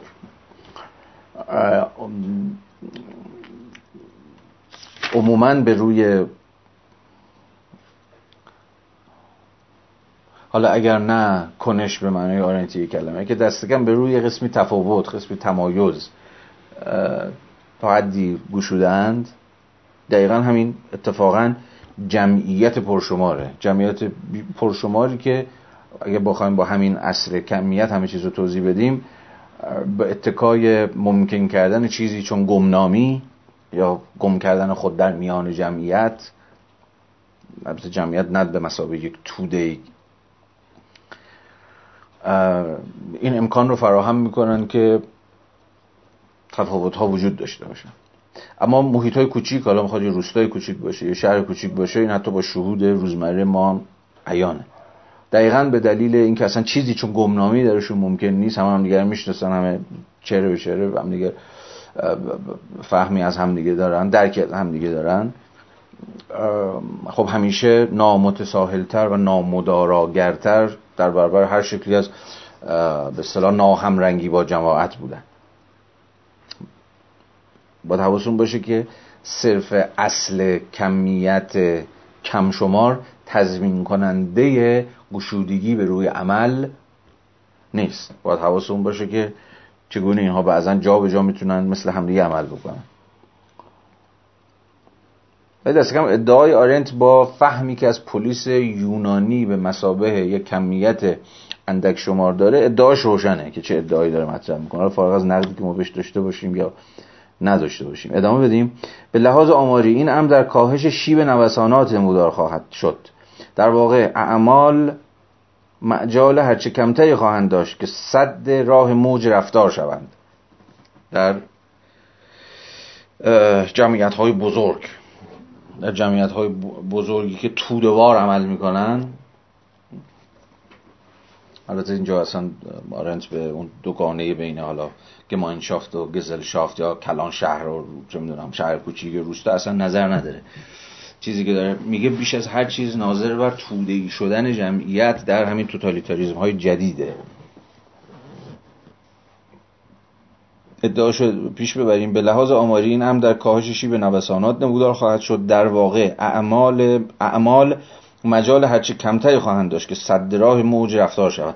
مثلا چه می‌دونم شاید یه مثال که خیلی به بحث آرنت هم مربوط نیست اما شاید متبادر بکنه به ذهن چون یه ورزشگاه باشه که ورزشگاه پر از جمعیت که رفتار عموما رفتار افراد حاضر در اون ورزشگاه واسه دقیقا فشار جمعیت کاملا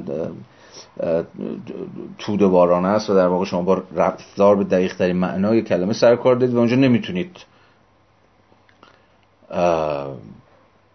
در برابر به قول آرنت موج رفتار مقاومت بکنید. شما هم کشیده میشید به حالا هر اتفاقی که اونجا داره میفته حالا می‌خواد فوش و فضیحت باشه یا کلی خوندن باشه یا نمی‌دونم هر چیز دیگه شایی به این. یعنی فشار جمعیت فشار رفتار جمعیت شما رو در مقام یک فرد در خودش میبله. و البته باز هم اشاره بکنم که این لزوما و به تنهایی تابع کمیت جمعیت نیست. به نظرم می‌رسه بیش از هر چیز تابع منطق فضاست. به معنای دقیق کلمه. منطق space ه. در اون کدوم space با چه نوعی از مناسبات و قدرت شما دارید عمل می‌کنید؟ شاید در یک محیط در یک space که به روی شمار بسیار ناچیزی از افراد گشوده است اتفاقا شما وادار به رفتار بشید به رغم اینکه اصلا دلتون هم نیست.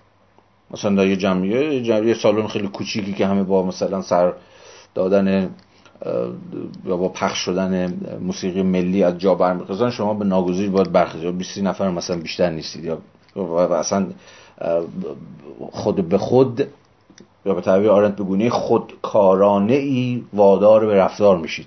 برای این شماره ناچیز جمعیت تضمینی برای این نیست که شما می‌تونید دست به عمل بزنید خارق عادت عمل بکنید. برای بگذاریم. این باز بحثی است که در جنب بحث آرنت برای ما مهم میشه.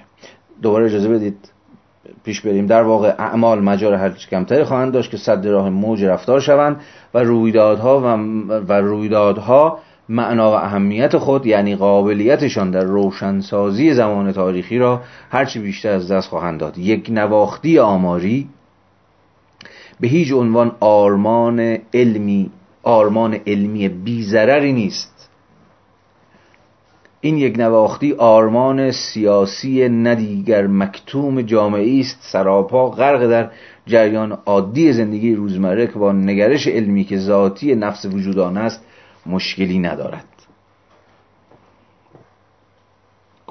تفسیر به قایت سیاسی داره از خود به اصطلاح علم آمار به دست میده و در واقع داره نقد می‌کنه خونسا بودن یا بیطرف بودن مثلا یا علمی مثل علم آمار رو. داره ربطش میده به یک آرمان سیاسی آرمان سیاسی که کاملا در پیوند با تکوین جامعه ای که رفتارگرایانه و خودکارانه در واقع رفتار می‌کنند.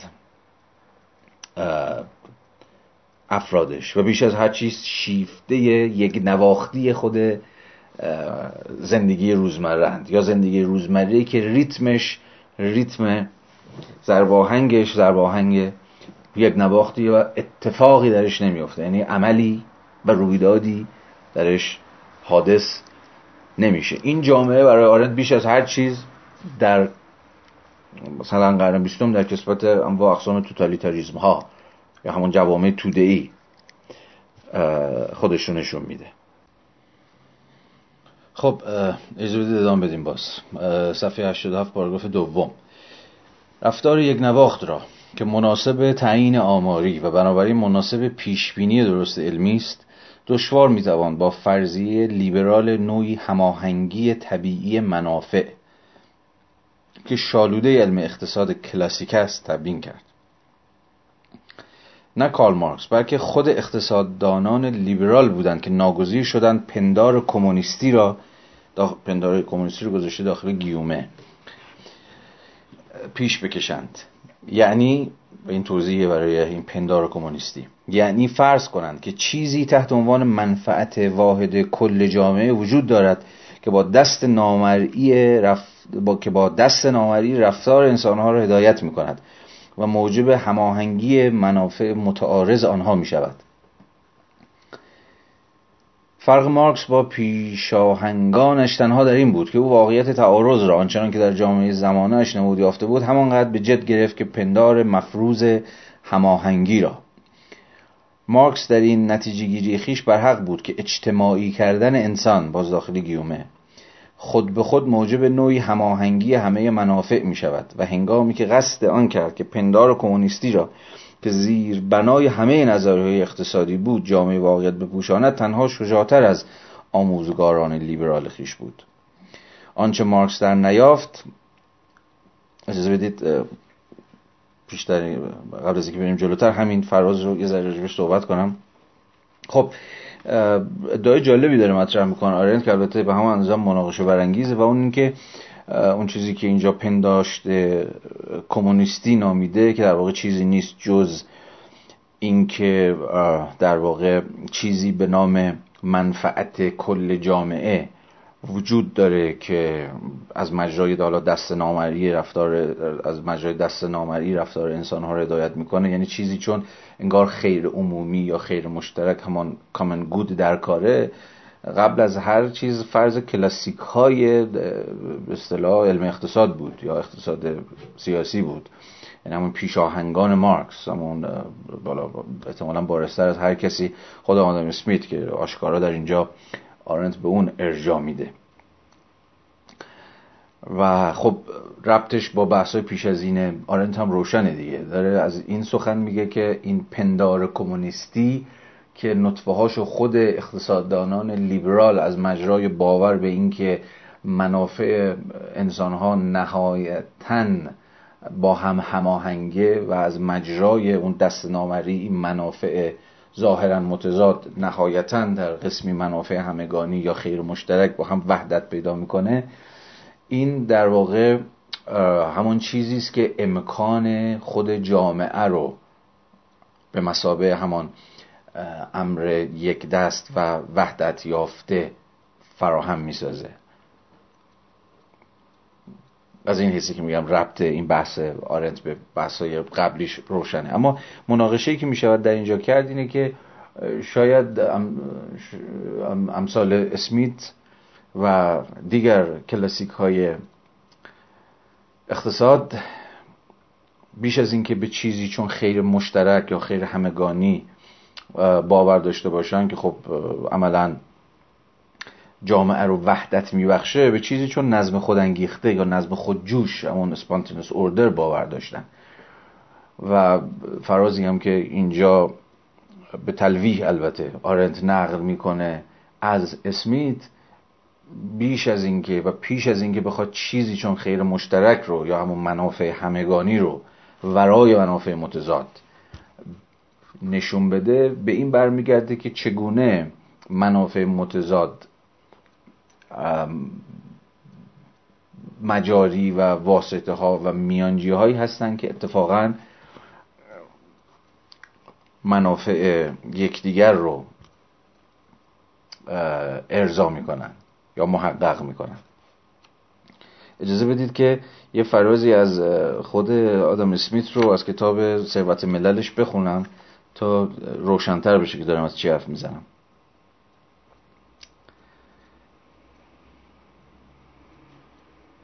تقریبا در همه انواع دیگر حیوانات هر فردی پس از رسیدن به سن بلوغ مستقل می شود و در شرایط طبیعی به دستیاری موجود دیگری نیاز ندارد. لیکن انسان دائما به کمک هم نوعان خود نیازمند است. ولی انتظار چنین کمکی تنها به امید نوع دوستی دیگران بیهوده خواهد بود. اگر انسان بتواند خیشتن دوستی دیگران را به سود خود به کار اندازد و به آنان نشان دهد که آنچه از ایشان می‌خواهد به نفع خودشان است احتمال توفیق وی در جلب همکاری آنان بیشتر است. این مربوط میشه فصل اول کتاب فصل تقسیم کار. شامی که ما می‌خوریم بر اساس نودوستی قصاب آبجوساز و نانوا قرار ندارد بلکه متکی به توجه ایشان نسبت به منافع خیش است. توقع ما از آنان نه بر پای بشر دوستی ایشان بلکه بر مبنای خیشتن دوستی آنان است. ما به آنان نه از نیازمندی های خیش بلکه از منافع خودشان سخن میرانیم. این داره نشون میده که چگونه از مجرای اتفاقا سلف اینترسته که منفعت شخصیه که و پیگیری این منفعت شخصیه که. در نهایت ما نیازهای همدیگر از مجرای جور تقسیم کار رفع و رجوع می‌کنیم. بدون اینکه دست مهندسانه در کار باشه که این منافع متضاد رو به همدیگه وابسته کنه یا به هم گره بزنه نیاز یکی رو به نیاز دیگری وصل بکنه اون دست نامری یا به تمام تعبیر بهتر نظم خودجوشی و خودانگیخته در کاره که قسمی آشتی برقرار می‌کنه یا به تعبیر بهتر قسمی هماهنگی ایجاد می‌کنه بین این منافعی که ظاهرا در گام نخست منافع متضادن. یعنی به واسطه یه خیشتن دوستی همون سلف اینترستی که یه فرد داره منافع من هم تحقق پیدا می‌کنه. این به این معنا نیست که چیزی بر فراز جامعه به نام خیر عمومی وجود داره که حالا این منفعت های شخصی میباید خودشون رو به نفع اون خیر عمومی تعطیل کنن. یا کنار بگذارن. یا خودشون رو با اون هماهنگ کنن. چیزی که شاید به شکل بارزی پروژه هگل بود در عناصر فلسفه حق.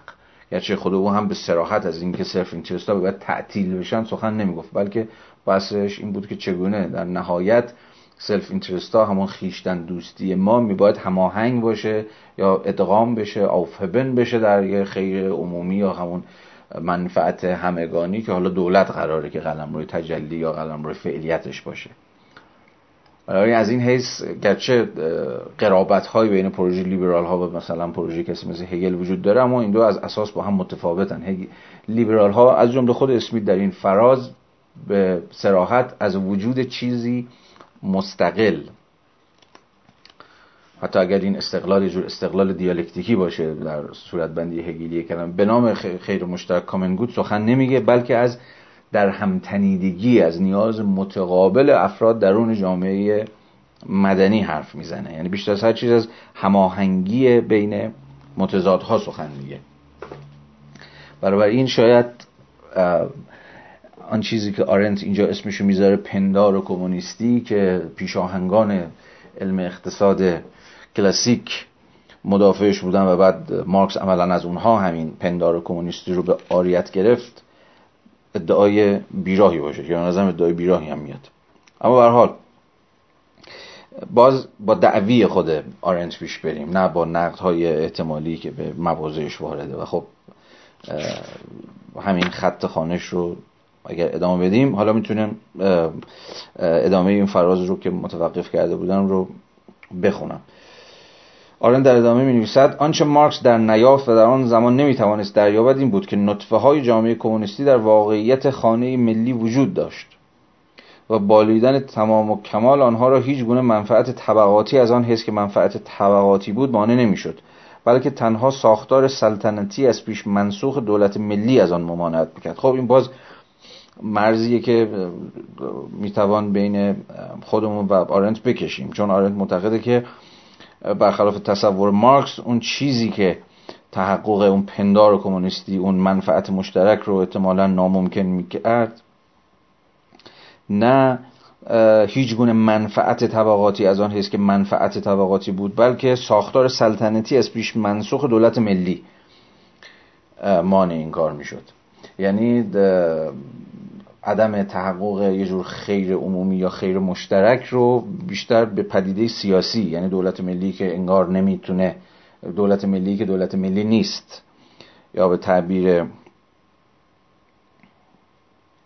بهتر دولت ملی که نمی‌تونه نماینده همگان باشه مانع اصلی تحقق پندار کمونیستی همان کامن گود می‌شد. نه اختلاف های بین مثلا طبقات متفاوت در صورتی که همچنان اگر بر موضع مارکسی بیستیم مسئله عمده ای که جامعه در واقع جامعه رو به مسابه یک واحد یک پارچه به مسابه یک در واقع از هول به مسابه امر امر کلی ناممکن می‌کنه در شکاف میندازه.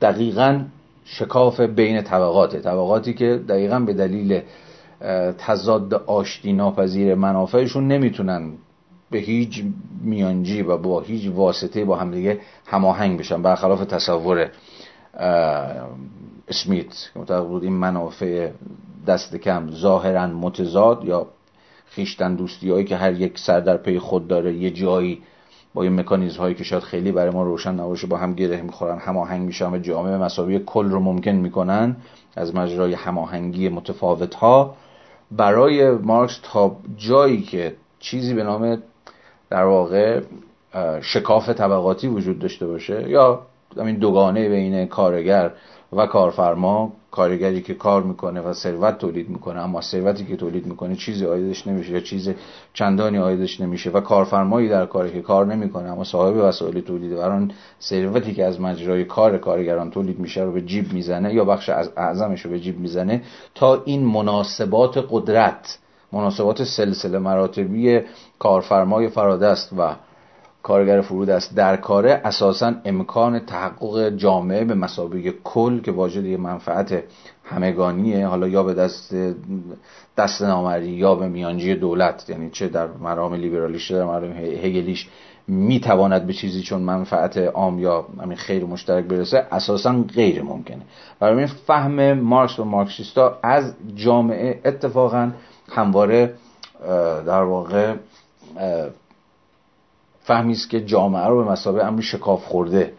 امری که نمی‌تونه اتفاقا توتالایز بشه نمی‌تونه وحدت کلمه پیدا بکنه تصویر می‌کنه. هر وحدت کلمه ای هم که ظاهرا وجود داشته باشه چیزی نیست جز سازوکار تبلیغاتی دم و دستگاه های ایدئولوژیک برای جا زدن منافع یک اقلیتی یا یک طبقه به نام منافع کل طبقات یا کل جامعه یا هر چیزی از این دست. بنابراین مسئله نه در به تعبیر آرنتی کلمه ساختار سلطنتی از پیش منسوخ دولت ملی که نمی‌تونست به قدر کافی ملی باشه و پاره ای از شهروندان یا طبقات یا اخشار رو از قلم روی سیاسی بیرون میگذاشت و ترد می‌کرد. بلکه در یه جور تضاد آشیناپذیر منافع طبقات متخاصم ریشه داره.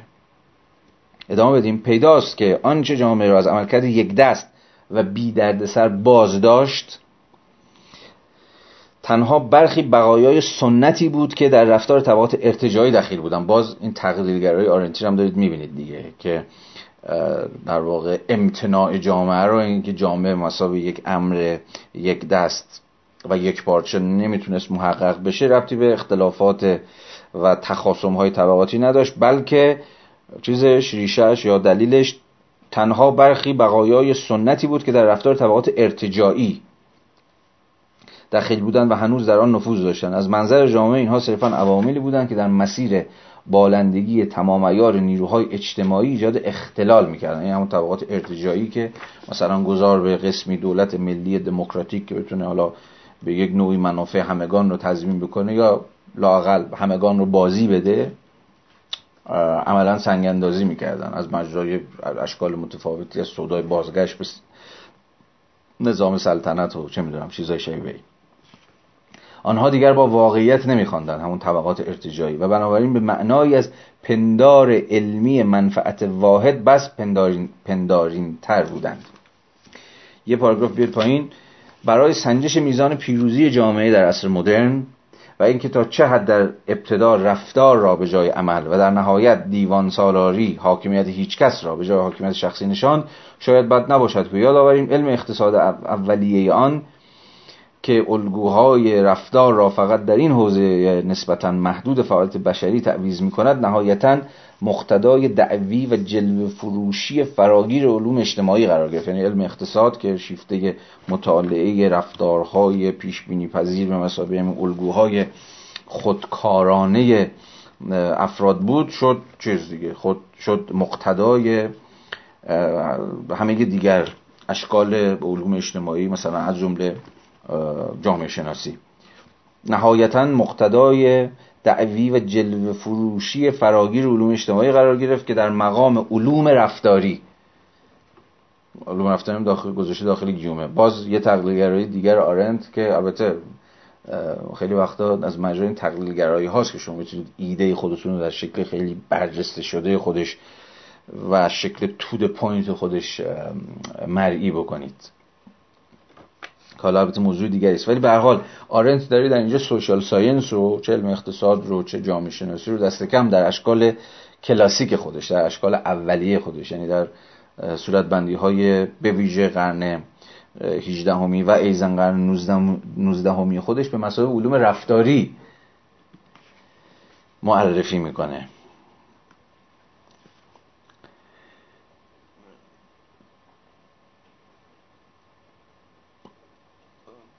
که در مقام علوم رفتاری قصد دارند کل وجود آدمی را با تمام فعالیت های او به سطح حیوانی شرطی شده یا مشروط و رفتار کننده تنزل دهند.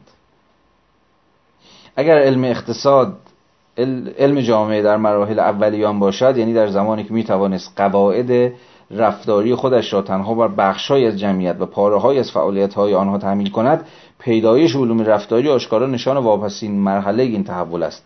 یعنی هنگامی که جامعه ای همه لایه های ملت را در کام خود فرو برده و رفتار اجتماعی به صورت ملاک و میزان همه حوزه های زندگی در آمده است. باز نقد آرند به عصر مدرن رو می‌تونید ببینید دیگه. نقد خیلی به یه معنای رادیکال و ریشه ای هم هست و اینکه در عصر مدرن عملا الگوهای فرادستانه شکل گرفتن. حالا از مجرای بیش از هر چیز حاکمیت هیچ کسانه دم و دستگاه های بروکراتیک با همه انواع اقسام و مصادیقی که خود بروکراسی و دیوان سالاری می‌تونه داشته باشه که در نهایت امکان عمل رو منتفی کردن و جاش رو به رفتارهای پیشبینی پذیر بر وفق الگوهای از پیش تعیین شده دادن. و خب همه علوم هم همه علوم اجتماعی هم شیفته همین مطالعه رفتارهای بشریان باز در نتیجه همون قلبه روح روش شناسی پوزیتیویستی بر علوم اجتماعی آغازین. این شاید بویژه مثلا در قبال کسی چون تا جایی که به جامعه شناسی مربوط میشه دورکیم به ویژه حالا دورکیم اولیه یعنی مثلا دورکیم کتاب قواعد روش قواعد روش جامعه شناسی تا حد زیادی قابل اطلاق باشه. ولی خب همزمان توی ورژن جامعه شناسی آلمانیش همون سنت ماکس وبر و زیمل که خب مستقیم و غیر مستقیم متأثر از سنت نوکانتیان که اشاره کردم تا چه پایه دستن در کار تمایز گذاری بین علوم فرهنگی و علوم تاریخی با علوم طبیعی بودن و منتقد سفت و سخته. پوزیتیویسم به مسابقه باورمند به وحدت روش علوم این تقلیلگرایی علوم اجتماعی به رفتارگرایی رو نمیشه به این راحتی ها جا انداخت. به حال همه تلاش کسی چون مثلا وبر این بود که دقیقا نشون بده که کنش به معنای جامعه شناختی کلمه چگونه ممکنه یا به چه معنایی می‌توانیم از انواع اقسام کنش ها حرف بزنیم. کنش وابسته به مثلا سنت یا کنشی که از دل تردیشن در میاد یا کنشی که از دل یا وابسته به قسمی اقلانیت ابزاریه اینا از, از اساس با هم دیگه متفاوتن. این رفتارگرایی رو و اصلا فهم جامعه به مسابه امر بهنجار چون که عرض کردم بیشتر نزد کسی چون دورکیم. بازم دورکیم اولیه. قابل ردگیریه. مثلا کل بحث دورکیم هم همین بود دیگه. که جامعه چگونه به مسابه یک سوشال فکت مسابه یک واقعیت اجتماعی بیرون از افراد و مستقل از افراد وجود داره و عملا ما رو وادار به پاره از رفتارها می‌کنه. و به این معنا عملا ما تا جایی که عضو جامعیم نه واجد آزادی که گرفتار قسمی ضرورتیم. ضرورت هایی که سوشال فکت ها بر ما تحمیل می‌کنن. یا به زبان آرنتی پاره رفتارها رو جا اندازند و فراگیر می‌کنند. احتمالا تصادفی هم نیست که اولین مطالعه جامعه شناختی کسی مثل دورکه مطالعه خودکشیه. دقیقا مسابه یه جور انحراف از زندگی روزمره به مسابه انحراف از جمعیت میانگین یا رفتار میانگین جامعه. که حالا بحث بسیار بسیار مفصلی است و حالا اگه مجال دیگری بود من بهش باز خواهم گشت و به نظر میشه مستقلا بهش به طول تفصیل بسیار پرداخت. اجازه ادامه بدیم. صفحه 90 لطفا. اما از ابتدای صفحه. شاید روشنترین نشانه این مطلب را که جامعه سازمان عمومی خود روند زندگی است در این واقعیت بتوان یافت که ظرف مدت زمانی نسبتا کوتاه هیته اجتماعی یا به بیان دقیقتر جامعگی جدید همون سوسایتی. سوسایتی جدید همه اجتماعات مدرن را کامیونیتی ها را به صورت جوامعی از زحمتکشان همون تقابل بین کامیونیتی و سوسایتی یعنی ما از کامیونیتی به یه جور سوسایتی زحمتکشان و شاغلان گذار کردیم. به عبارت دیگر آنها بیدرنگ بر فعالیت واحدی که برای حفظ حیات ضروری بود متمرکز شدند. یعنی هیته اجتماعی با همون صورتبندی که آرنت ازش به دست داده بود در واقع تبدیل شد به هیته برای فعالیت واحدی که برای حفظ حیات ضروری بود. برای داشتن جامعه از زحمتکشان البته ضروری نیست که هر عضوی عملا یک زحمتکش یا یک کارگر باشد. حتی رهایی طبقه کارگر و قدرت بالقوه عظیمی که حکومت اکثریت به آن میبخشد در اینجا تعیین کننده نیست. بلکه تنها چیزی که ضرورت دارد این است که همه اعضا هر کاری را که می‌کنند در درجه اول طریقی برای حفظ زندگی خودشان و خانوادهشان تلقی کنند. چیزی که آرنت ازش به جامعه زحمتکشان تعبیر می‌کنه بیش از اینکه ناظر بر این باشه که همگان درگیر لیبرند و درگیر زحمتند یا به کارگر تبدیل شدن به این معناست که در واقع بارسترین و ضروری ترین ضرورتی که بر زندگی همه اعضا حاکمه و به نوعی خودشو داره تحمیل می‌کنه اینه که همگان بیشتر یا کمتر به طرق گوناگون هر کاری هم که می‌کنن در نهایت این کار چیزی نیست جز طریقی برای حفظ زندگی خودشان و خانوادهشان. یعنی بارسترین وجه ویتا اکتیوا تقلیل پیدا می‌کنه به سطح لیبر. جامعه زحمتکشان در واقع جامعه است که اصلی ترین فعالیت بشری به یه جور لیبرینگ تبدیل میشه. به جور زحمت کشیدن. زحمت کشیدنه که بیش از هر چیز با ضرورت صرف بقا پیوند داره. جامعه آن شکل و قالبی است که در آن فقط و فقط واقعیت وابستگی متقابل به خاطر زندگی اهمیت عمومی حاصل می کند و فعالیت های مربوط به صرف بقا در ملع عام مجال ظهور و نمود پیدا می کنند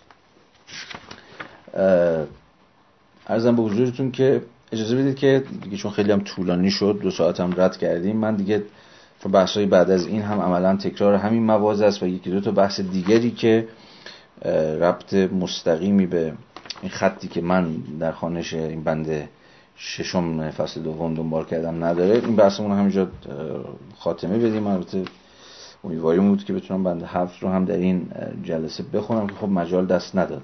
اب نداره. امیدوارم که جلسه بعدی بتونیم این مقدار با سرعت بیشتر پیش بریم و این عقب ماندگی رو تا یه حدی دست کم جبران بکنیم. پس ما رسیدیم به ابتدای بند هفتم از فصل دوم صفحه 93 که در جلسه پنجم دنبالش رو خواهیم گرفت. مرسی از اینکه تحمل کردید و وقت گذاشتید. دمتون گرم تا گفتگوی بعدی.